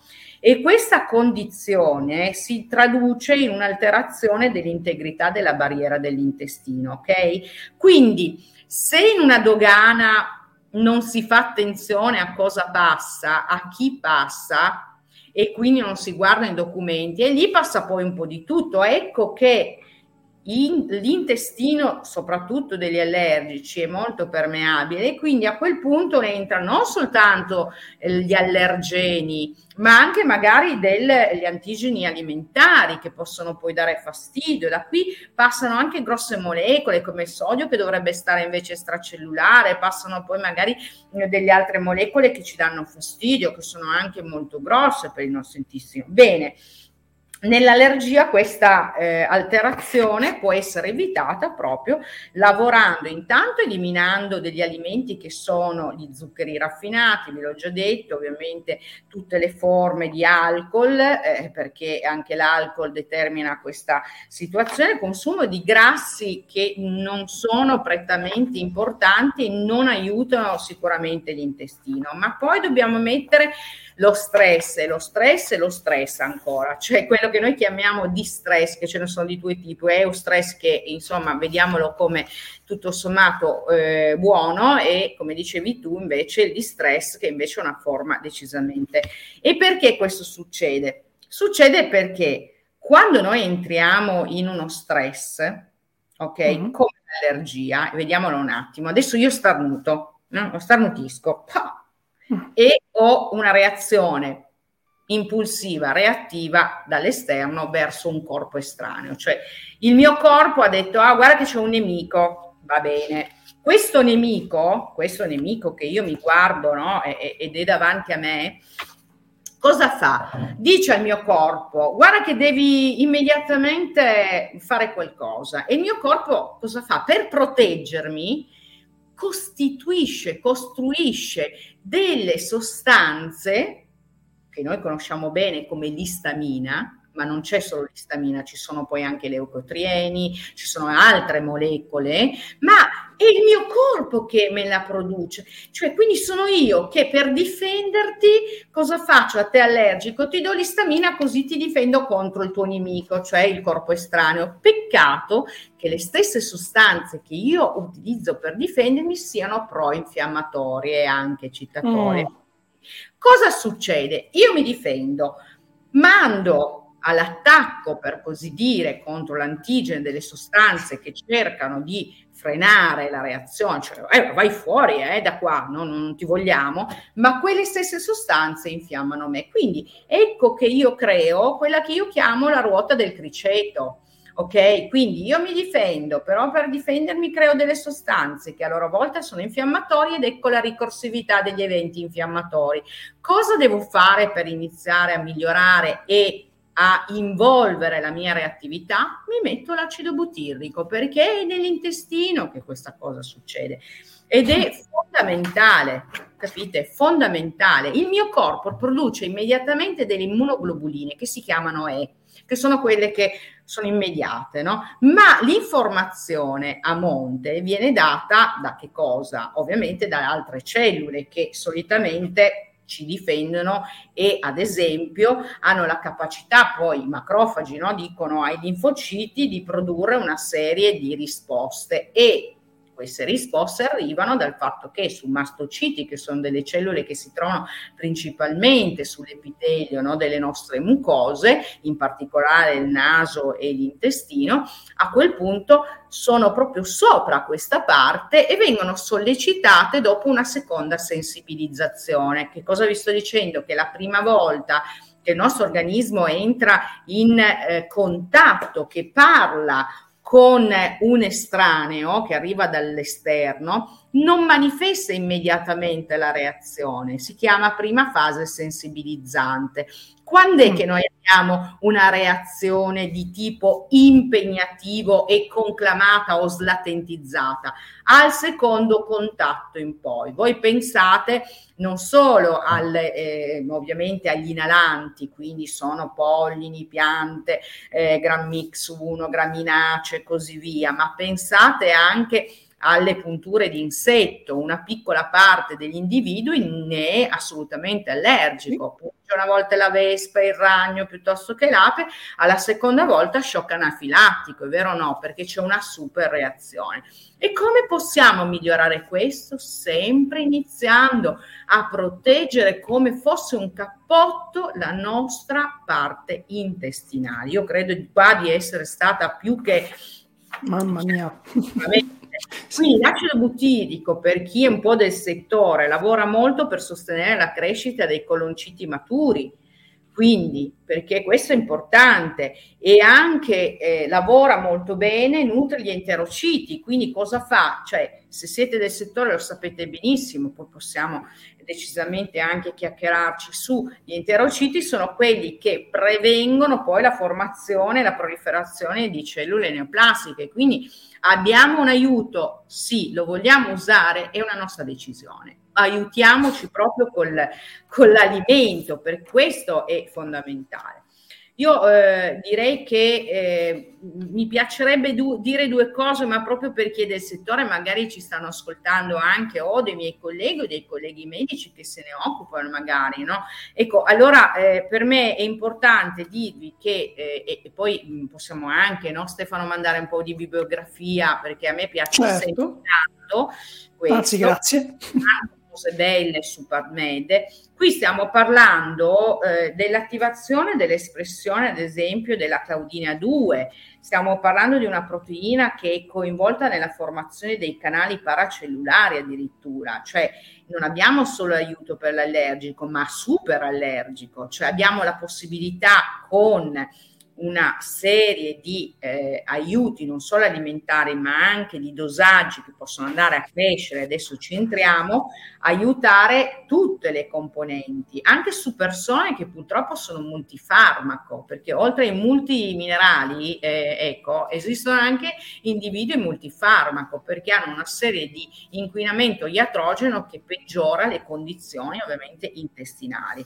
Poi l'altra cosa importante, voi pensate a che cosa può fare l'acido butirico, è quello di mantenere il gradiente di ossigeno presente nel nostro intestino. Cosa vuol dire? Vuol dire che per evitare la permeabilizzazione dell'intestino, ovviamente cosa si fa? Si va a lavorare su una forma di meccanismo chiamato ipossia e quando c'è l'ipossia, cosa succede? Le nostre cellule danno l'informazione di un fattore che si chiama HIF, cioè HIF, che è un fattore di trascrizione importante che mantiene questo stato in una situazione in cui i patogeni non possano entrare. Quindi Ecco perché dico, mettiamoci un attimino ad aggiornare questo, perché l'acido butirico fa tante, tante belle cose. Ma che cosa deve eh, fare? Allergico.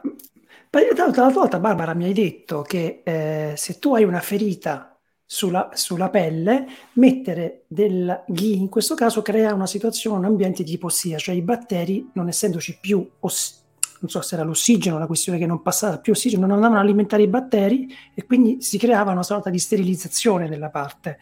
Quindi possiamo dire che le ferite intestinali che creano una permeabilità intestinale agiscono allo stesso modo. Esattamente, praticamente l'ipos- eh, l'ipossia avviene proprio nel, nelle fasi intestinali, pensa proprio all'epitelio e questo fattore di trascrizione è un fattore di trascrizione ormonale che solitamente serve ed è importantissimo nella biologia intestinale per mantenere l'omeostasi della barriera intestinale stessa.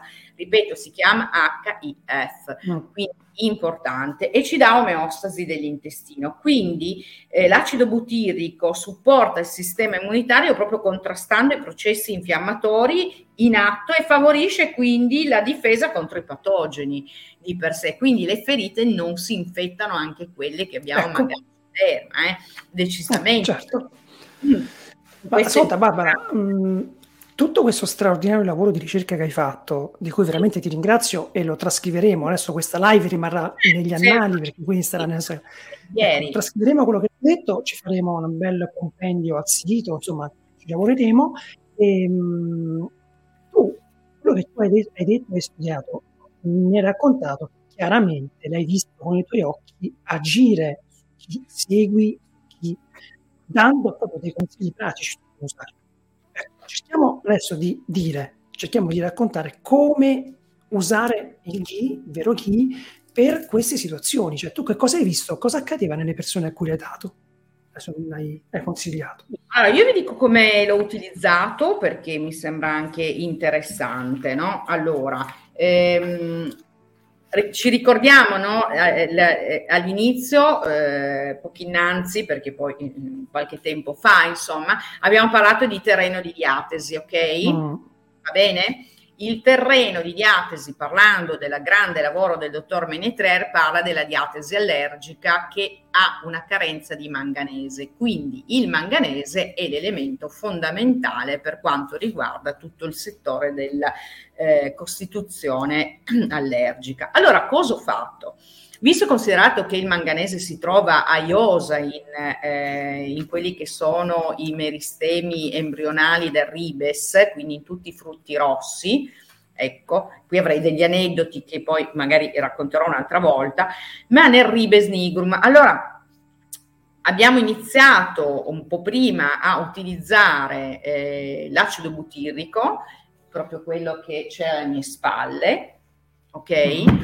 Utilizzando eh, una piccola tazzina eh, da caffè, possibilmente, ripeto sempre, cucchiaini, possibilmente come, non di metallo, sempre, quindi o di porcellana o piuttosto di ceramica o piuttosto di terracotta. Legno. Di legno, se proprio non avete niente, non me lo dite di plastica, che devo fare?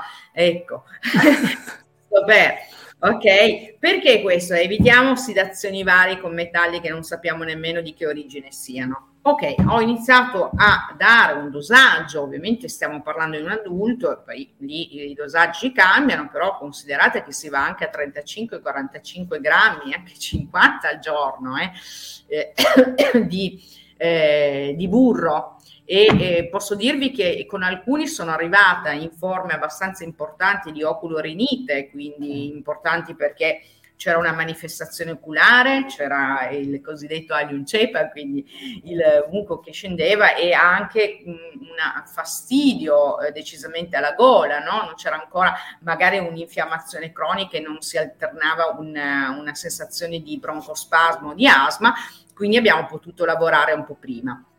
Quindi a 80-100 grammi anche addirittura le prime 15-20 giorni, accompagnati da una zangolata insieme di ribes nigrum di base, perché il ribes è un corticon light importante, ottimo e viene utilizzato in, nella prima decimale, per cui io da buon alchimista ho iniziato a far fare gli alchimisti anche agli altri. Quindi tazzina, eh, burro zangolato con il burro ghee con all'interno eh, almeno 50 gocce di ribes nigrum già dal mattino, ok?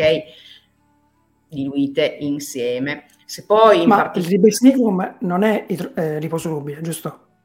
Il ribes nigrum è un, in questo caso una prima decimale macerato glicerico, quindi l'alcol non c'è, è glicerina e quindi va benissimo insieme. Perfetto. Perfetto. E, e, poi, tra l'altro, su questo ne approfitto per ricordare eh, che c'è differenza tra eh, un macerato glicerico e una tintura madre. Oh, okay? Ecco, sì diverse, oltre al fatto che una ha tutta la pianta adulta con tutte le sue, tra virgolette, in alchimia si dice occupazioni e preoccupazioni, perché il fito complesso è così. Il mac- invece il meristemo terapico, quindi la gemma embrionale, porta ancora in sé tutta quella parte ancestrale della pianta che verrà poi manifestata in seguito. Quindi abbiamo molto dentro auxine, gibellellina, abbiamo degli altri componenti importanti che quindi possono essere assorbiti e riconosciamo. Quindi ribes nigrum e acido butilico, decisamente. Dopo possiamo lavorare molto bene anche quando c'è ocolorinite con un'altra pianta, sempre insieme all'acido butirico che è l'eufrasia. Io faccio fare anche dei lavaggi per gli occhi, faccio prendere delle tisane di eh, delle tisane di eufrasia in questo caso, quindi più volte al giorno se una persona a cui piace l'infuso, di eufrasia e di fior di, in questo caso di fiordaliso insieme e di erica fiori. Oppure posso dare tranquillamente l'eufrasia in concomitanza con il ribes nigrum. Un'altra cosa importante che già ti avevo forse accennato, nelle persone allergiche con oltre l'oclorinite anche delle forme eh, direi attive di broncospasmo, che sappiamo che poi lì bisogna andare in broncodilatazione, partire un po' prima utilizzando dei dosaggi abbastanza alti di acido butilico. Io in questi casi ne do comunque da 80 a 100 grammi al giorno utilizzato nell'alimentazione, eh? non è che per forza certo. dobbiamo prendere un cucchiaione tutte le mattine basta, utilizzatelo perché è un alimento, però iniziamo anche prima in associazione ad esempio alla, eh, di per sé ehm, alla, eh, pignogenolo, al pignogenolo come molecola che è estratto dal pino per le persone che hanno tendenzialmente più una rinite, quindi di più nelle narici. Oppure importante la quercitina che è una molecola anche questa antiossidante che riduce immediatamente l'infiammazione. Ne faccio fare da 4 a 6 settimane se si riesce prima della stagione attiva. Se proprio non si riesce andiamo sull'acuto sicuramente, ma quercitina in associazione all'acido butirico ne migliora costantemente tutta la forma della sintomatologia allergica.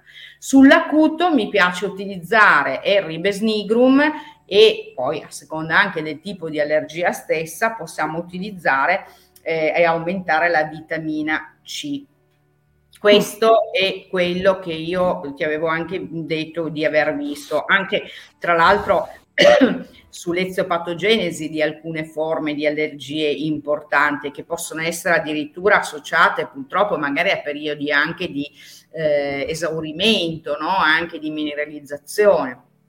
Quindi spero di in qualche modo aver risposto al primo pezzo no? che abbiamo. Eh, un'altra cosa, ecco, questo vi rispondo perché me l'hanno chiesto già. Posso usare l'acido butirico sull'acuto? Allora, non è un farmaco e non è certo. nemmeno un fitofarmaco o un fitoalchemico, cioè all'interno del nostro burro è un alimento, quindi non è che ne prendo una dose ogni due o tre ore, come si fa ad esempio con alcune piante o alcuni rimedi, miglioro. No, posso aumentare la dose da quel giorno in poi, quindi è un aiuto sul terreno, come vi abbiamo già detto, che migliora, ma credetemi, migliora già do- dopo pochissimi giorni. 48 ore, io ho già gente che mi chiama e dice ma eh, no, ecco, eh, sto benissimo, eh certo, perché aiuta davvero, perché comunque la sostanza c'è dentro, eh? c'è e si usa e vibra e risuona con tutto il resto del nostro organismo perché è riconosciuto, è uno di quegli alimenti amici che possiamo utilizzare tutti i giorni. Sull'acuto cosa uso? Bene, usiamo quello che è l'antico simbolismo alchemico, cioè la risorsa, la chimica di Dio, ce l'abbiamo, e usiamo i meristemoterapici, possiamo usare il ribesnigron, ripeto perché è un cortisone, come lo uso? Tutti i giorni decisamente. Tutti i giorni lo utilizzo al mattino, ok?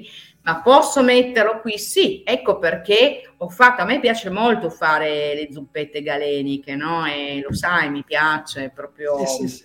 Io faccio crema di porri, tutte, le, tutte le, le, le ricette della zia ancora. Poi le ho trasformate facendo poi un percorso di fitocosmesi, anche di cosmeceutica, però mi piace molto. Quindi lo posso, posso prepararmi proprio un barattolino a parte se volete. Allora a questo punto le dosi poi cambiano decisamente, ma ne faccio una a parte che so che quello è il mio acido butirico arricchito, ad esempio, con la prestazione alchemica del mio ribes nigrum, perché no? Posso anche farlo. E allora... Scusami, ma il, il ribes nigrum è termolabile? Cioè, se io fondo il ghi, lo faccio diventare olio. Sì. A, anche a 40 gradi, non devo andare, arrivare ai 100 gradi. Sciolgo il ghi, ci metto il ribes nigrum secondo le dosi che tu adesso poi, eh, casomai ci scriviamo, facciamo un pdf su questo. E lo posso fare in forma liquida, quindi miscelo, eh, emulsiono queste, queste due sostanze oppure si crea un problema sul ribes nigrum? Non mi piace per niente l'idea, ve lo dico.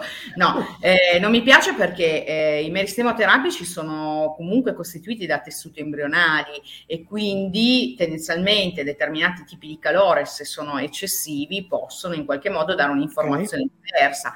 Quindi no, poi comunque, guarda, ti devo dire la verità che la maggior parte delle mh, forme galeniche, anche di vecchio stampo, come rituali di drogheria, perché una volta era la drogheria, si fanno tendenzialmente a eh, freddo, in questo caso le creme. Quindi eh, con un po' di olio di gomito a zangolare, mettendo dentro ribes e quant'altro, sì, se tu consideri che io il, questo che vedete eh, l'ho fatto utilizzare ad una eh, signora che, che, ormai sono anni che mi segue perché ha avuto un'insorgenza di herpes che ho trattato immediatamente con l'alimentazione, ma in particolare con lo Spiniflex che è un arbusto australiano che lavora molto bene sugli herpes, però ancora non avevamo risolto probabilmente il problema a monte. Allora ho detto, beh, facciamo così. Acido butirico, ho detto, mi prende un dattero un po' succoso, lo taglia a metà perché il dattero è un Zovirax naturale, dentro ha tutti i, veramente tutti i componenti delle vitamine del gruppo P, del gruppo B12, lo mettiamo insieme e facciamo proprio un'applicazione sulle parti che, ehm, che ovviamente eh, servono per andare a cicatrizzare le zone colpite dall'herpes. Quindi l'acido butirico, quello che fa dentro, fa anche fuori. Ricordatevi sempre che gli alimenti hanno questo. Bene, io spero di, eh, ecco, sono andata un po' lunga, siamo andati un po' lunghi, ma eh, dimmi tu Stefano se vogliamo toccare ancora qualche argomento oppure rispondiamo Guarda, a domande. Io direi di iniziare a rispondere alle domande perché ah. sono veramente tante. Mm? Quindi adesso cerco di, eh, di, di, di, menarmi quelle che sono arrivate, che sono veramente tante. Ci sono domande, eh, Barbara, che toccano l'allergia e anche domande che toccano anche altri argomenti. Okay. Visto che stiamo parlando di alimentazione, direi di rispondere. Diamo una mano a chi ci ha chiesto cose che non riguardano proprio l'allergia. Partirei da Simona Sì. Chiede, eh, io non ho allergie, ma la sindrome del colon è irritabile. L'acido butirico può essere utile in questo caso? In che dose e come posso usarlo? È una bellissima domanda, grazie Simona. Eh, allora, beh, eh, sicuramente la risposta è sì, eh, davvero eh, può essere utile poiché la sindrome del colon irritabile, guarda caso, ha come substrato fondamentale, come primo, eh, anche la, l'esopatogenesi stessa e quella della permeabilità intestinale, cioè un intestino che non segue più la protezione che dovrebbe avere. Quindi la prima cosa da fare è assolutamente sì, un grande sacro a catena corta che non solo migliorerà la coperta delle estroflessioni intestinali, ma inizierà a dare informazioni importanti per il tuo sistema immunitario. Quindi questa è la prima cosa. Ovvio che in una situazione del genere un'alimentazione nutraceutica è, è fondamentale, quindi eh, bisognerà per forza eliminare tutta una serie di la farina bianca 00 piuttosto che ad esempio il latte, latticini e tutta una serie anche di verdure che magari contengono anche solfato di nichele che possono andare a infiammare e irritare nuovamente le stroflessioni. Ma l'acido butirico sì, quanto ne posso prendere? Allora, sicuramente sapere la Costituzione, il peso, eccetera, ottimo, ma diciamo a occhio e croce per dare comunque di default un, un aiuto, ti direi di iniziare decisamente con un 25-30 grammi ogni giorno per arrivare decisamente dopo sette giorni, io l'abbinamento lo faccio sempre così, mi hanno insegnato decisamente anche in laboratorio, per arrivare poi la settimana dopo a 50 e eh, 70 grammi tranquillamente perché abbiamo bisogno di un'ottima informazione di acido grasso satura in questo caso. E togli tutti gli acidi che utilizzi diversi, cioè fai, elimina oli per carità di semi, eccetera, eccetera, tieni solo l'olio extravergine d'olive buono, cioè spremitura freddo, magari possiamo anche inserire una spremitura freddo di un olio di lino piuttosto che di rapanello, che può aiutarci con l'omega 7 che è un acido nervotico importantissimo per le guagne e anche mielini che possiamo lavorare bene eliminando tutte quelle verdure che possono fermentare che presentano ovviamente solanina e solfato di nickel pensa agli spinaci, ai pomodori, peperone rosso e così via. Quindi l'alimentazione qua è utile. Io ti direi che prendilo subito cioè inizia pure subito eh, direi che in un colon, eh, vabbè, irritabile, senti, eh, io secondo me qua dobbiamo chiamare anche un altro, un altro aiuto perché in una situazione così è un altro attore. Questo qui non è protagonista stasera, ma è, è vince il Nobel anche lui. Cioè il plasma area, quindi cos'è? Acqua eh, marina, aspetta che io, ecco, acqua marina che presenta tutti gli oligoelementi che comunque il tuo intestino e il tuo organismo ha bisogno, perché dobbiamo comunque andare a informare e a disinfiammare il sistema. Spero di averti risposto. Grazie Barbara. Ricordiamo che eh, 10 grammi di ghi sono circa un cucchiaino, un cucchiaino raso, quindi consiglio è di andarlo ad assumere aggiungendolo nei vostri piatti che consumate a pranzo, a cena, anche a colazione, anzi, colazione ancora meglio. Quindi ecco, più o meno i, dosi, le dosaggi, i dosaggi che vi ha detto la dottoressa, 50-60 grammi, sono 5 o 6 cucchiaini di ghee. Ok, andiamo da Lidia. Lidia ci fa un'altra bella domanda che dice con rispetto e stima l'ascolto anche questa volta e vorrei chiedere se questo burro di cui lei parla può essere utile a chi soffre di sciatalgia e prende molti farmaci, ma spesso ha crisi improvvise di dissenteria. Wow. Mm. Eh. Allora Lidia, grazie, grazie vuol dire che mi ha già ascoltato l'altra volta, bene eh, quindi grazie del tempo e della pazienza.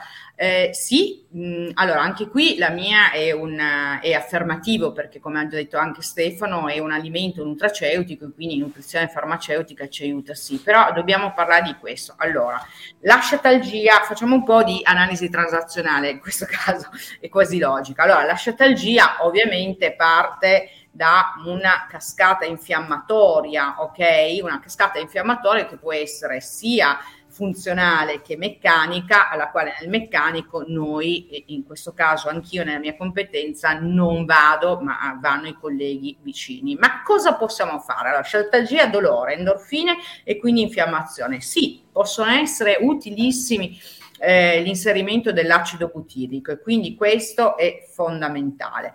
Ma il fatto fondamentale non è solo la sciatalgia che sembra il protagonista, ma il fatto che prende molti farmaci, cioè abbiamo un inquinamento iatrogeno altissimo, quindi molti farmaci vuol dire più farmaci, tra l'altro antidolorifici. E guarda caso, i responsabili, tra l'altro, di un aumento della permeabilità intestinale sono proprio i farmaci anche, antibiotici, FANS, cortisonici, antidolorifici, alcuni alimenti proinfiammatori che poi tra l'altro crociano anche con i farmaci eh, di per sé, disbiosi intestinali che a questo punto c'è sicuramente e tossine che vengono comportate ovviamente dal fatto che magari la digestione già non è... Eh, mh, non è ottima perché si prendono dei farmaci, poi abbiamo una tensione muscolare perché il dolore comunque crea anche delle posture diverse, quindi assolutamente sì. Io qui andrei anche a un dosaggio superiore, devo dire Stefano, perché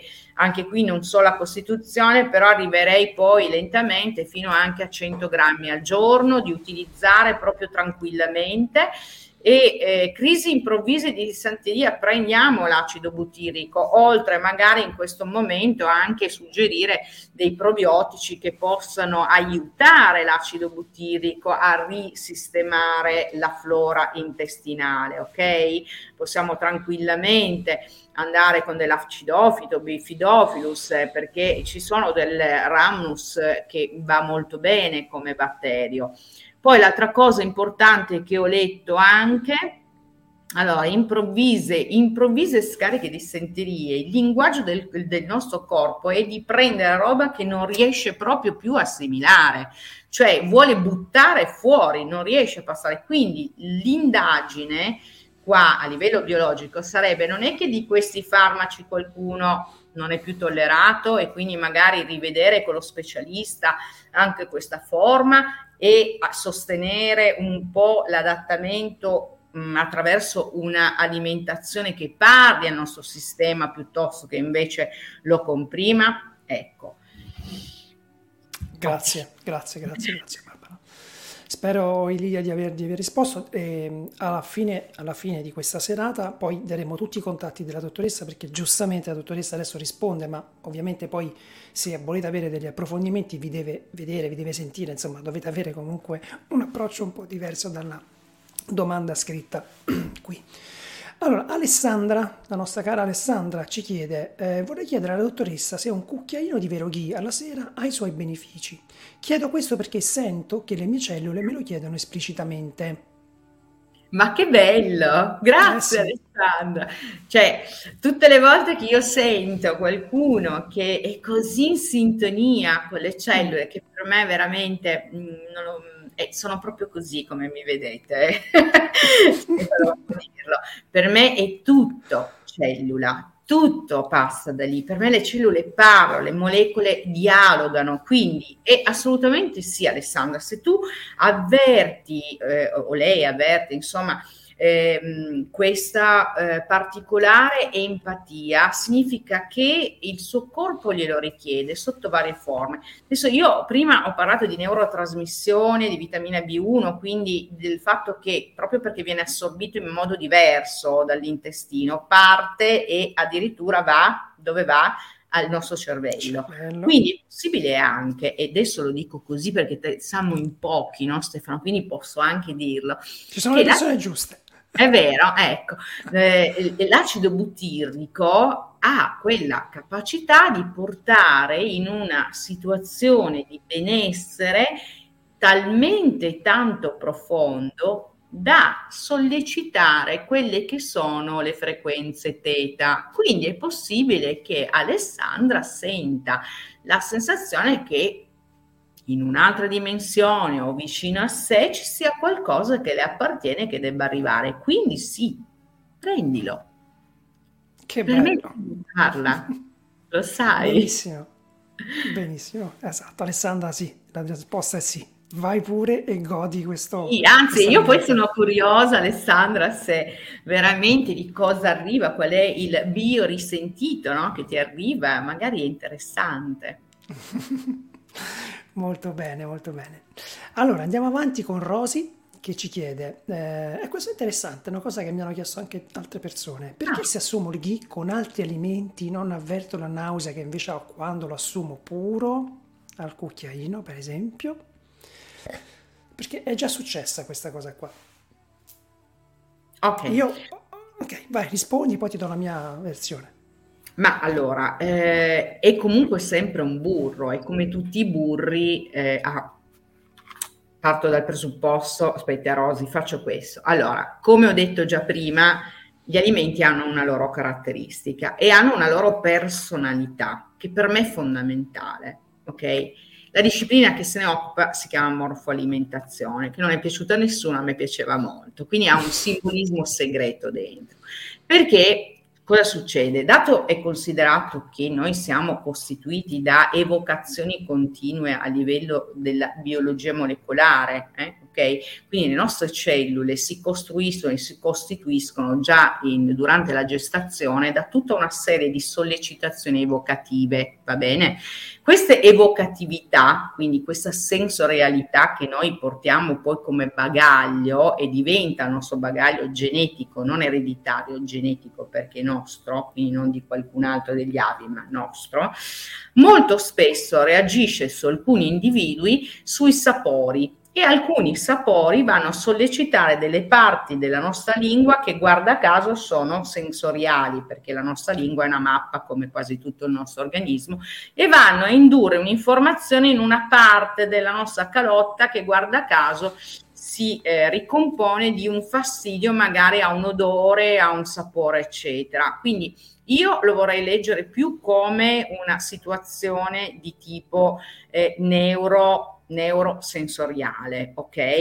E perché se metto qualcos'altro non nausa? Perché quel qualcos'altro è un altro cibo amico che tu come eh, aspetto sensoriale riconosci sia come odore che come sapore e va in qualche modo a complementare invece un sapore forte come quello del ghee, perché comunque il carattere dell'acido butirico è un acido e tutti gli acidi sono prepotentemente, anche chimicamente, importanti e imponenti. Pensiamo agli acidi che conosciamo in natura anche, ok? Quindi si parte dal presupposto che è un acido se io in questo acido metto una risonanza di un odore, un cibo diverso, prende, prende ovviamente il mio organismo quello che è più felice, perché il mio organismo cerca di essere felice, non di essere negativo. La negazione non gli piace. Quindi in quel caso lì abbiamo, ve, ve lo sto raccontando dal punto di vista neurosensoriale, le neuroscienze, però è ovvio che ha molto di empatico. Quindi cosa fa il mio organismo?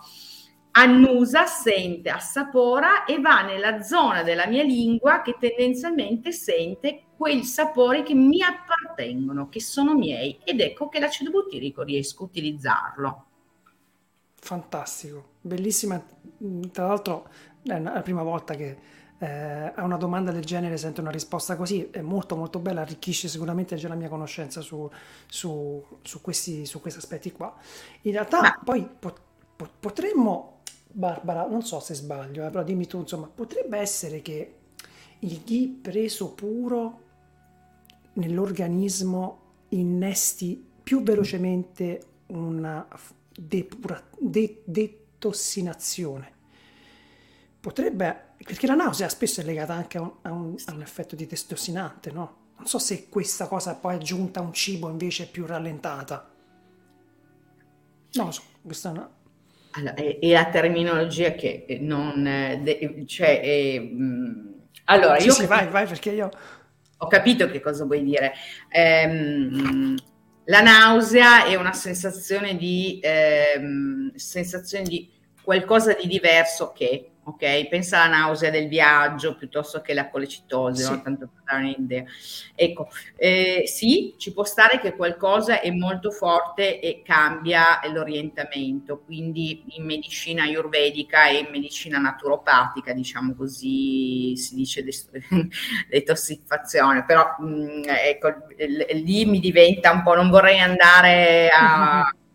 Ecco, quello no Sull'acqua marea sai che ne avevamo parlato, c'erano sì. persone che lo sentivano, e eh sì, perché quello comunque essendo salato crea su, che cosa vuol dire? Quando io arrivo e voglio detossicare, permettetemi il termine, depurare, perché poi veramente nel nostro settore questi termini non ci sono, ci sono più in quello erboristico, olistico, però eh, quando eh, desidero insomma portare fuori le tossine, ok? Se il terreno, pensate al vostro orto, è veramente trattato male, quindi non ho più innaffiato, non ho idratato, il mio terreno è disastrato, quindi molto infiammato, è ovvio che se io metto immediatamente la pompa e gli metto 400 kg di acqua, cioè lo, invece di annaffiarlo e di migliorarlo, faccio morire. Pensate alla piantina piccola, oh poverina, non gli ho dato da, da bere per due giorni, e gliene mette... E, e, cosa fa? Affoga, cioè... Certo, marcisce.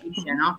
Perché non ce la fa, cioè è, è la stessa cosa, eh? ecco, quindi... Eh sì, intendevo questo. Intendevo questo però quella reazione eh, forse dà meno la nausea, dà proprio una situazione di intolleranza. Ecco, vedi, ah, il sistema immunitario reagisce su qualcosa che è esterno, che non conosce, con una reazione immediata, come se fosse, hai capito, estraneo, perché ricordiamoci che dato che siamo tutti eh, assolutamente programmati con un nostro chip, cosa accade? Che dalla zona di comfort il nostro sistema biologico non si vuole schiodare, quindi se arrivo con qualcosa che accende la luce nella stanza buia e che invece gli dà nutrimento, cosa fa? Cerca di respingerlo inizialmente, soprattutto se ecco. da tanto tempo che sta al buio, ok? Questa ecco, è un po'... Perfetto. Ok? Perfetto, perfetto, sì, sì, sì, chiarissimo, chiarissimo. E così abbiamo toccato anche la PNL, la neurolinguistica. Boh, abbiamo... Meraviglioso. Stasera l'abbiamo fatto Siamo pericolosi e te Stefano. Andiamo avanti, Barbara, forza, dai, andiamo avanti. Dai. Gina, Gina ci chiede, eh, seguo una dieta priva di fibre per un problema di salute, devo aggiungere il burro, inteso, ghi, Wow, allora ovviamente ehm, grazie Gina della domanda, ehm, ovviamente non, non so di, di, di, quale diciamo così eh, certo. eh, disagio e sindrome, però è assolutamente sì perché se già eh, per motivazioni X ovviamente lo specialista ha deciso di eliminare le fibre, a questo punto certo che sì perché almeno abbiamo un modo naturale alimentare che ci conduce all'ingestione di un acido butirico puro che può essere tranquillamente utilizzato in modo avido, quando vi dico avido, è avido dalle cellule epiteliali dell'intestino, ve lo assorbe subito.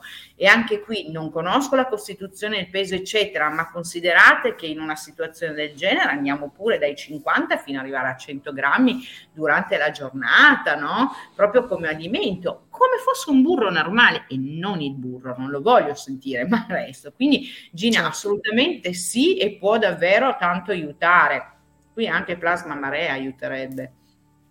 Eh sì, Dai, anche poi faremo altre, altre live anche sul plasma perché c'è da dire veramente tante tante cose. Anna ci chiede, sì. E nel caso invece di chi soffre di psoriasi, diabete, sì. Carotidee, intestino molto pigro, colesterolo, si può usare? Colesterolo, vabbè, inteso colesterolo alto, quello cattivo. Certo, ipercolesterolemia. Allora, eh, già durante la live ne abbiamo parlato, no? Un po' eh, esatto. eh, perché eh, assolutamente può essere eh, utilizzato eh, perché ha questo alto concentrato di ehm, presenza, quindi di, non solo il butirico, ma ricordiamoci che dentro ci sono anche delle vitamine importanti che vengono veicolate, aiutano il nostro organismo ad avere un'azione antiossidante, anche sulla pelle. Eh. Adesso eh, grazie a Anna che mi ha aperto questa domanda perché così diciamo due cose importanti. Eh. Eh, quindi eh, sì, ottimo per aiutare coadiuvare, mi raccomando, esatto, sto dicendo, sì. coadiuvare. L'acido butirico non cura come tutte le forme di alimenti, possono essere di supporto, di sostegno e migliorare l'induzione di un'azione antinfiammatoria. Quindi l'acido butirico in questo caso cosa fa? Ci aiuta a supportare sostenere un organismo che ha già una serie di meccanismi infiammatori in atto, tra l'altro direi che ehm, ce ne sono parecchi. Il colesterolo sì, vada pure tranquilla perché è importante, lo utilizzi anche spadellato come molte volte mi chiedono, perché pot- possiamo far saltare delle verdure eccetera. Io sto creando un po' di ricettine, già mh, ne usavo, ma nutraceutiche perché così ci mettiamo anche un'informazione di tipo più innovativo, andiamo verso le neuroscienze nel piatto, mi sembra che eh, diamo un'azione di qualcosa di molto antico, pensiamo alla ricetta ayurvedica fino a qua. Per quanto riguarda la eh, pelle, allora stasera abbiamo parlato molto delle allergie e, e, e da in, inalazione, ma in realtà le allergie sono anche cutanee, no? anche se raccontano un simbolismo diverso, ma qui l'acido butirico è fondamentale. Io ad esempio in molte delle forme di rash cutaneo ho fatto proprio spalmare direttamente l'acido butirico, cioè il dipuro, a volte associato con o della crema di porro, quando ci sono anche dei rash cutanei con piccole escrescenze. Pensate a un rash cutaneo con dei nei in escrescenza o piccole forme di verruchine. Il poro insieme all'acido butirico creano immediatamente uno stato di antinfiammazione e grazie alla presenza anche dei minerali dell'acido butirico inizia una riepitelizzazione no? delle cellule. Mi piace molto pensarlo così. Uno. Due, anche in forme di psoriasi, lo dobbiamo prendere sia come alimento per aiutare, perché anche la psoriasi, anche le forme di eh, eh, manifestazioni dermatologiche, psoriasico piuttosto che dermatiti, eczemi e quant'altro, sono comunque delle risposte del nostro sistema immunitario a dei disagi che, eh, guarda caso, si latentizzano maggiormente sulla pelle e comunque sempre il sistema immunitario. Quindi se noi abbiamo una flora intestinale ben rappresentata, parliamo del nostro microbiota eh, personale, ricordatevi, insieme a un acido butirico li aiutiamo, aiutiamo decisamente. Eh? Ottimo, ottimo, ottimo Barbara. Eh, c'è una domanda di eh, Andrea che però questa forse l'abbiamo già detto, abbiamo già risposto. C'è un momento ideale per l'assunzione dell'acido butirrico al mattino generica, sicuramente, ecco. grazie esatto. Andrea della domanda, al mattino sicuramente soprattutto se stiamo parlando di eh, allergia, quindi sempre sì, con le allergie ancora di più perché la cronobiologia ci insegna che al mattino abbiamo una serie di meccanismi importanti, magari anche questo faremo una live sulla cronobiologia eh sì. perché è importante e interessante, eh, e soprattutto se lo stiamo utilizzando in associazione al corticon light, cioè al ribes che sia o la quercitina o perché così siamo più coperti già durante la giornata, ok? Perfetto. Quindi questo è importante. Benissimo, quindi alla mattina Andrea. Eh, Nicoletta, questa è interessante anche una domanda. Eh, mio figlio soffre di poliposi nasale da allergia con recidiva. Può essere utile per scongiurare altri interventi? Nasali d'allergia recidiva, ma povero Nicoletta, ma quanti anni ha questo topino? È grande già.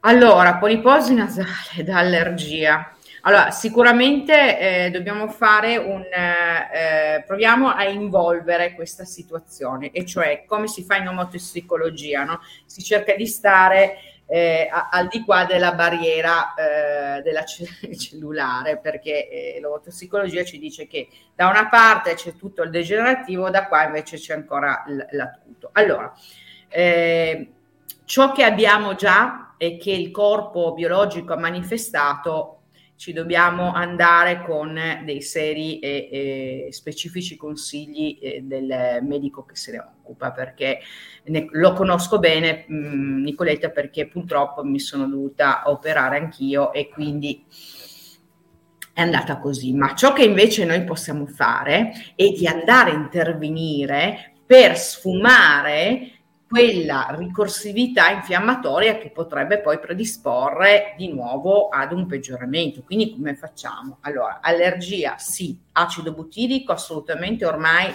di default tutti i giorni perché comunque a 360 gradi andrà a aiutarlo sia per la forma diciamo così allergica e sia ok eh, quindi è grande sia per quanto riguarda eh, invece la forma di infiammazione in questo momento che è ovviamente presente perché comunque una poliposi è un'infiammazione perché ci sono delle forme cresciute anomale rispetto alla conduzione fisiologica del nostro eh, corpo, ok? Quindi è tutto sì. Scongiurare l'intervento, mi chiedi tanto Nicoletta, perché Stefano scusami, perché entriamo in una cioè, come sì. faccio a dirlo? Aiutiamo, eh, io non ho davanti questa situazione, poi comunque anche se ce l'avessi davanti, io potrei intervenire sempre a livello nutraceutico per migliorare ciò che invece ha portato a quella formazione, perché io lavoro sulla prevenzione sul terreno, ok? Però poi se ci sono delle forme per la chirurgia, lì è il mio collega specialista che se ne occupa. Mm? Certo, poi Nicoletta comunque se hai bisogno diciamo di una, di una guida poi casomai la contatti la dottoressa eh. privatamente. Allora eh, poi Rosalba. Rosalba mh, mm, ci chiede per ridurre l'infiammazione organica mh, mm, e ridurre crisi epilettiche qual è la dose di acido butirrico? L'infiammazione organica non so. Forse cronica. Non so cosa vuole dire Rosalba, se può risponderci, vabbè, comunque eh, il discorso del tema è, è crisi epilettiche. Eh, non... Io, eh, Rosalba, dico la verità, Stefano, non so se tu hai degli altri colleghi che però l'acido butirico, l'abbiamo già detto, lavora per migliorare l'assorbimento intestinale e proteggerci tendenzialmente da quella che può essere una permeabilità che può diventare difficile poi da condurre nel tempo, no? perché può dare poi forme di infiammazione cronica, di verticoli, di verticolosi, piuttosto che altre forme importanti eh, anche eh, organiche. Ora, sulle crisi epilettiche, un acido butirico, non so in quale modo eh, eh vuole intendere, io direi questo, che di base lo può prendere perché è un alimento che sicuramente aiuterà tantissimo di più non so dire Stefano, perché non è nemmeno la mia competenza una crisi. Certo, certo. E non ho eh, nemmeno da poter dire sì, guarda, il mio collega mi ha detto e quindi lo posso riportare per aiutare. Quindi mh, mm, dimmi tu Stefano, perché qua... Sì, forse è meglio che Rosalba ehm, eh, puoi fare intervenire chi già sta seguendo eh, la persona che è affetta da questo, da questo squilibrio, eventualmente poi si può eh, collaborare insieme con un'alimentazione questo coerente, sì. con, esatto, quindi lavorare in sinergia con le, mm. le, le, i due aspetti, insomma, no? medico e eh, nutrizionale. Quindi anche qui Rosalba, se vuoi, poi diamo i contatti della dottoressa e che puoi mettere poi in contatto eh, con lo specialista certo. che ti sta seguendo. Meglio così. Io sono eh, sempre per la collaborazione, ognuno ha le proprie bisogna. e secondo me questo è un po' come funziona il nostro organismo ha diversi dipartimenti, ma le cellule si parlano, si cercano di parlare, quando non si esatto. parlano poi... Mm-hmm. Allora Rita, eh, ecco, anche questa cosa forse è legata anche alla domanda dell'altra eh, persona che ci ha chiesto perché ha la nausea. In questo caso si parla di gastroreflusso. Eh, ci dice, mi dice perché mi aumenta il gastroreflusso dopo aver preso il ghi? Ecco, allora in questa domanda posso rispondere con più esperienza perché è successo parecchie volte anche in alcune eh, mie pazienti, no? cioè delle persone che insomma io seguo. E molto spesso c'è una forma di retrogusto eh, che eh, non si sente sulla lingua ma diventa come una sensazione di pesantezza e il nostro stomaco non riesce a assimilare questo tipo di pesantezza. Arriva immediatamente l'acido cloridrico che fa un'ascesa e cerca di eliminarlo. Quindi non ah. solo c'è una nausea, potrebbe addirittura sentire come una specie di acido che ascende. Come si deve fare? Eh, bisogna avere molta pazienza e bisogna avvinare l'organismo, soprattutto lo stomaco, a questo tipo di cibo da digerire. Proprio è come se fosse una repulsione. Quindi piccolissime dosi, piccole vuol dire, ma ad esempio 2 grammi, 3 grammi, soltanto sul quasi sotto la lingua, in quelle zone dove solitamente prendiamo degli ingredienti orosolubili, no? dove abbiamo una situazione importante di eh, microcapillarità, che dove anche mettiamo l'assimilazione più veloce, ad esempio quando uno dice guarda metterlo sotto la lingua così lo assimili velocemente, sì perché non deve passare il tratto digestivo e quindi è subito assorbito. Allora il mio suggerimento, perché mi è già capitato, è quello di utilizzarlo come fosse un rimedio omeopatico, quindi piccolissimi eh, proprio dosi, ma guardi uno o due grammi, quindi li prenda su con eh, magari eh, un, uno stecchino di legno, no? piccole dosi così sotto la lingua per un 7-8 giorni e poi magari inizia a mettere quei 5 grammi per vedere la differenza. Ok? Ecco. Perché è proprio solo un avvinamento, cioè lo so, è pazzesco, ma comunque noi siamo eh, proprio costituiti da nessi automatici, quindi molto spesso, senza accorgerci inconsciamente, siamo dentro questo meccanismo eh, eh ricorsivo. Quindi ormai siamo abituati a utilizzare un certo tipo di gusti, ma non parlo della persona, eh, Rita, in questo momento parlo del sistema biologico, cioè lei ha voglia anche di uscire dalla sua zona di comfort e provare altro, ma suo, la sua programmazione invece dice no, no, dove vai, cosa, cosa stai usando, ritorna un po'. Quindi noi abbiamo bisogno nel biologico di abbinare, cioè dare un piccolo nuova informazione che sia equilibrata. Stesso discorso, ad esempio, quando abbiamo persone che magari eh, sono integrate da molti fitofarmaci, rimedi, eccetera. No, perché eh, solitamente il nostro sistema biologico riesce a capire due o tre frequenze diverse, il resto diventa caos. Ecco, certo, certo, certo, certo. Barbara, eh, te, la fai, te la senti ancora di andare avanti un po'? Ah, se c'è bisogno, qualche domanda. Sono un ariete io. Vai, perfetto, perché sono due ore e un quarto quasi che parli, eh, quindi ah, andiamo avanti, ci sono qualche altra domanda poi chiudiamo. Allora, Nadia ci dice, e per l'osteoporosi invece? Allora, per l'osteoporosi io eh, direi, allora, sempre sì, perché comunque l'acido butirico è uno degli acidi grassi a catena corta immediatamente assimilato e noi abbiamo bisogno di assimilare le sostanze per andare a nutrire quelle che sono le zone del nostro organismo deupaperate, quindi la deupaperazione del, eh, del calcio arriva anche da una cattiva assimilazione di alcuni nutrienti. Consideriamo ad esempio che il calcio biodisponibile noi lo assorbiamo dall'intestino, eh, non è che arriva dallo stomaco e la maggior parte del calcio biodisponibile ci arriva dall'introiezione alimentare, ok? Perché ormai adesso siamo abituati a ma prendo le capsule, le gocce, eccetera. Allora, la prima fonte di mineralizzazione, la prima fonte di vitamine, la prima fonte di ogni nostro eh, nutrimento è il cibo.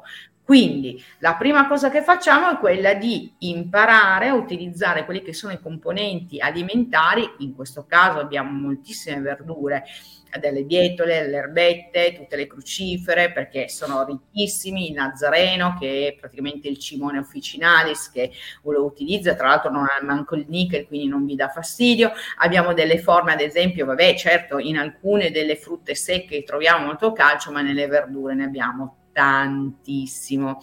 Quindi sì, l'acido butirico, ma io non posso non citare eh, perché, Brava, infatti te lo stavo eh, dicendo. Eh, allora, l'acido butirico sì, perché cosa fa in questo caso Nadia? Ti migliorerà decisamente o migliorerà per chi è di dovere eh, la capacità di assimilare immediatamente i nutrienti. In più avrà eh, un'azione per mh, diminuire la permeabilizzazione intestinale, quindi avere un intestino che assimila meglio vuol dire stare meglio in totum, quindi a 360 gradi, ma ciò che va a mineralizzare e dare una biodisponibilità a livello proprio del tuo terreno o del terreno di chi che sia è il plasma marino, cioè acqua di mare che comunque ha lo stesso tipo comparato di mh, mm, eh, costituzione del nostro plasma stesso, quindi comunica con l'acqua e inizia a dare mineralizzazione continuativa progressiva perché ha un'alta dis- biodisponibilità degli oligoelementi presenti, quindi non dobbiamo nemmeno stare lì a pensare chissà se li vuole, non li vuole il mio corpo, poi li butta fuori. No, li vuole per forza perché lo riconosce, la vuole quell'acqua, è costituita. Noi per nove mesi siamo degli anfibi, quindi si ricorda benissimo di aver assaggiato anche questo tipo di acqua, capite? Che bello. Che bello. Nadia, eh, comunque, allora, tutto quello che ti ha detto adesso Barbara, mi raccomando, mettilo, eh, scrivilo, poi comunque, ripeto, c'è sempre il contatto diretto. Posso darti un consiglio sull'osteoporosi, l'ultima live che abbiamo fatto, vattela a vedere su Plasma Marino perché il dottor Giordo ne ha parlato per un'ora e mezza sull'osteo, sull'osteoporosi e ha citato proprio il plasma marino come ha fatto Barbara. Ok? Quindi vattela a vedere. Eh, poi veniamo a Monica, Monica Manfrinato che ci chiede, io sono, ecco, qui torniamo all'allergia, quindi questo è ancora più pertinente. Okay. Io sono 45 anni che soffro di rinite, mai risolta in nessun modo. Ho provato di tutto. Che posso fare con questa rinite? Allora, rinite allergica a questo punto eh, a che cosa? Perché quando è così, mm. intanto esiste, adesso ce l'abbiamo, un calendario pollinico che è differente da regione a regione, che ormai vi potete scaricare tranquillamente da internet, che ci racconta quali possono essere, perché per me è importante. Una volta non c'era il calendario pollinico, c'era la zia che mi diceva che esisteva un oroscopo delle piante. Io veramente dicevo che cos'è l'oroscopo alchemico e lei andava a studiare quando le piante sbocciavano e quindi era il tempo balsamico. Ora, capisco benissimo, è, mo- è una domanda interessantissima, però che ho pochi elementi, perché mm. mm. pochi elementi su questo. Avrei bisogno di qualcosa in più perché 45 anni che soffriamo di rinite vuol dire che ormai è cronicizzata cronicizzata potrebbe essere un epitelio che eh, in qualche modo non ha più flessibilità e non è più elastico, quindi mm, mancherebbe anche della cartilagine, ma anche del, eh, dell'alfa-linolenico, del. Cioè, eh, abbiamo già utilizzato sicuramente spray cortisonici piuttosto che tutta una serie di antistaminici, quindi abbiamo anche magari una memoria iatrogena, cioè una sensibilizzazione ormai al fatto di essere assuefatti da determinate molecole anche allopatiche, mi aiuti. Sentiamoci. Allora, se ci sei Monica e puoi completare la, la, la, la domanda, così ti possiamo essere più di aiuto. Eh, e, ehm, ci sentiamo nel senso che mi scrive eh, certo. molto volentieri perché cioè si può fare molto. Allora, io potrei rispondere così, Monica. Allora, mm. acido butirico subito subito, perché comunque in una persona che ha una rinite da 45 anni vuol dire che il nostro sistema intestinale, e non vuol dire che evacuo, eh, perché eh, l'intestino può anche evacuare, poi bisogna vedere però il grado di disbiosi e infiammazione, quindi io posso evacuare che vuol dire che sono magari anche regolare tutti i giorni, ma questo non significa che vada tutto bene. Eh? Ancora quando feci la scuola io si andava a vedere il tipo di feci che noi avevamo, cioè come erano, erano odorose, certo. non erano, galleggiavano, galleggiavano, cioè adesso ormai magari alcune cose non le vediamo più, ma esistono. Quindi eh, quindi intanto abbiamo, eh, aiut- aiutiamo l'intestino a riordinarsi, a riequilibrarsi e avere sicuramente un aumento eh, di eh, aiuto per l'assimilazione. Poi da lì magari ci sentiamo un attimo e molto volentieri cerchiamo di capire, chissà che e un po' con gli alimenti eh, dell'acido butirico e un po' con la chimica di Dio aiutiamo la situazione. Chiaro, chiaro, certo. Facciamo l'ultima domanda, Barbara, poi ci salutiamo anche perché insomma hai, hai lavorato molto questa sera. Scusami, oltre alle domande, c'è ancora qualcuno in linea? Perché ci sono ancora ben 55 do- da, da 100 che erano, ancora 55 ci stanno seguendo. Ah, ok, ok, sì, allora sì, c'è sì, ancora ci sono, Ascolta Barbara, eh, mi fanno una domanda per l'ulcera duodenale. Eh, Silvia, può essere utile per l'ulcera duodenale? L'abbiamo detto prima, no? Quindi... Assolutamente sì. Tutte le forme in cui, eh, certo Silvia, assolutamente sì. Ovvio, dobbiamo, eh, la domanda è come mai ci sono le ulcere, dove arriva, quindi da quando, da quanto tempo, andiamo a vedere anche se sono iniziate in un certo periodo e come mai sono iniziate, quando ce ne siamo accorti, quali sono i segnali del biologico, eccetera, questo è fondamentale. Bisogna immediatamente cambiare, capire il pH, perché qui se ci sono le ulcere ovviamente l'habitat non è proprio confortevole ok? Vuol dire che siamo in un pH acido, siamo a 3.5, 3.2, dove siamo finiti? Quindi sicuramente alcalinizzare l'ambiente, eliminare quelli che sono i cibi che possono comportare un'infiammazione più importante, quindi acidificare ulteriormente, cambiare l'addendio del, degli alimenti, quindi le verdure, scegliere le verdure, non tutte vanno benissimo in questo caso, perché alcune sì, alcune no, soprattutto mangiare la verdura cruda sempre prima di tutti i pasti, perché così andiamo a lavorare bene sul pH alcalinizzare utilizziamo l'ambiente e allora abbiamo sicuramente la produzione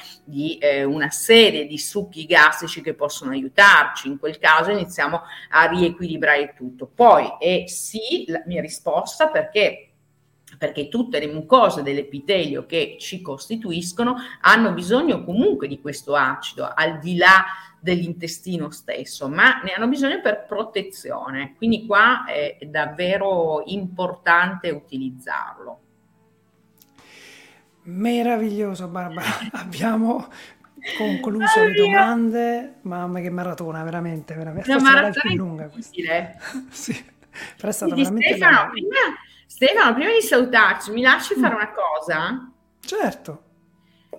Allora, de- perché l'ho promesso, vedi, intanto un fiore perché ho promesso delle cose. Allora, io devo ringraziare moltissimo, lo faccio velocemente, eh, tutti i miei pazienti e le persone che mi seguono dello studio a Cossato in provincia di Biella, devo fare questo come, come, se fossi in radiofonia in radio. Grazie perché siete sempre splendidi, ehm, ho avvertito tutto il calore e grazie davvero perché qualunque cosa propongo, boh, la fanno. Quindi davvero sono fantastici. Poi ringrazio invece tutti coloro che non avevo ancora magari in qualche modo potuto accogliere eh, nel salotto con te, quindi grazie dell'attenzione fino a quest'ora, ma davvero eh sì. grazie, grazie, grazie. Sì, sì, sì, è così. Ringraziamo veramente chi ci, ci, ha seguito fino all'ultimo. Poi ricordiamo che comunque questo video rimane nel canale YouTube di Vero Ghi, quindi si può andare a vedere quando vogliamo, quante volte vogliamo e prenderci tutti gli appunti. Allora Barbara, eh, prima di chiudere volevo chiederti che sono le domande che poi ci faranno, sono queste, come sì. metterci in contatto con te, quali sono i tuoi contatti, insomma. Sì, allora Dove il contatto, insomma. eccolo qua, perché adesso okay. sto quasi imparando a fare questa cosa, quindi qua c'è la mail, scrivetemi in mail più che altro perché molto spesso sono in studio, eh, sono sempre in macchina perché viaggio magari da un, un posto all'altro, io rispondo sempre, magari aspettate almeno 48 ore perché comunque alle volte non riesco magari eh, o, o, di più la sera libero e durante la giornata mi è un po' difficile. Ehm, questo assolutamente sì. Dopodiché eh, ci mettiamo d'accordo per eh, sentirci scriverci per avere una consulenza insomma mh, anche a distanza giusto Barbara? Sì, anche a distanza ormai, insomma, dopo essere andata in Canada dico posso farlo ovunque, Stefano, davvero. È tornato da poco Barbara, da un eh, tour de force in Canada. Da poco, eravamo a meno 13 come ho detto, è stato molto interessante, insomma, le, le, le cose nuove che le neuroscienze ci, ci stanno portando. Beh, è stato veramente, non vedevo l'ora di arrivare in Italia, tra il cibo che l'altro che acido butirico ne avremo bisogno, guarda, a ah, fiotte. Sì Ah, sì. Davvero tanto. Va bene, Barbara. Allora io ti ringrazio veramente Grazie. tanto per esserti così prodigata a spiegare così bene tutti gli argomenti che hai voluto trattare, complimenti anche per la, insomma, il tour che ci hai fatto fare. Io ricordo a tutti che Veroghi si può trovare nel sito www.veroghi.com, ci sono anche le offerte, ci sono insomma i pacchetti convenienza, andate a vedere il sito, abbiamo cercato di essere il più completi possibile, tra l'altro le cose che questa sera Barbara ha citato e ha commentato le metteremo proprio come documento da scaricare. Insomma, ci sono delle cose sì. che abbiamo in programma di fare con Barbara e molto molto belle. Poi eh, Barbara giustamente ha, in, ha, introdotto un altro super alimento che è appunto il plasma marino marea, lo potete trovare su plasmamarino.it, ecco, grazie Salvatore. E mm, che dire, io sono felice, grato, mm, veramente mm, grazie di cuore. Saluto tutti, buonanotte e ci vediamo per il prossimo evento. Grazie ancora, ciao Stefano, grazie. Ciao, ciao Barbara, ciao, ciao a tutti.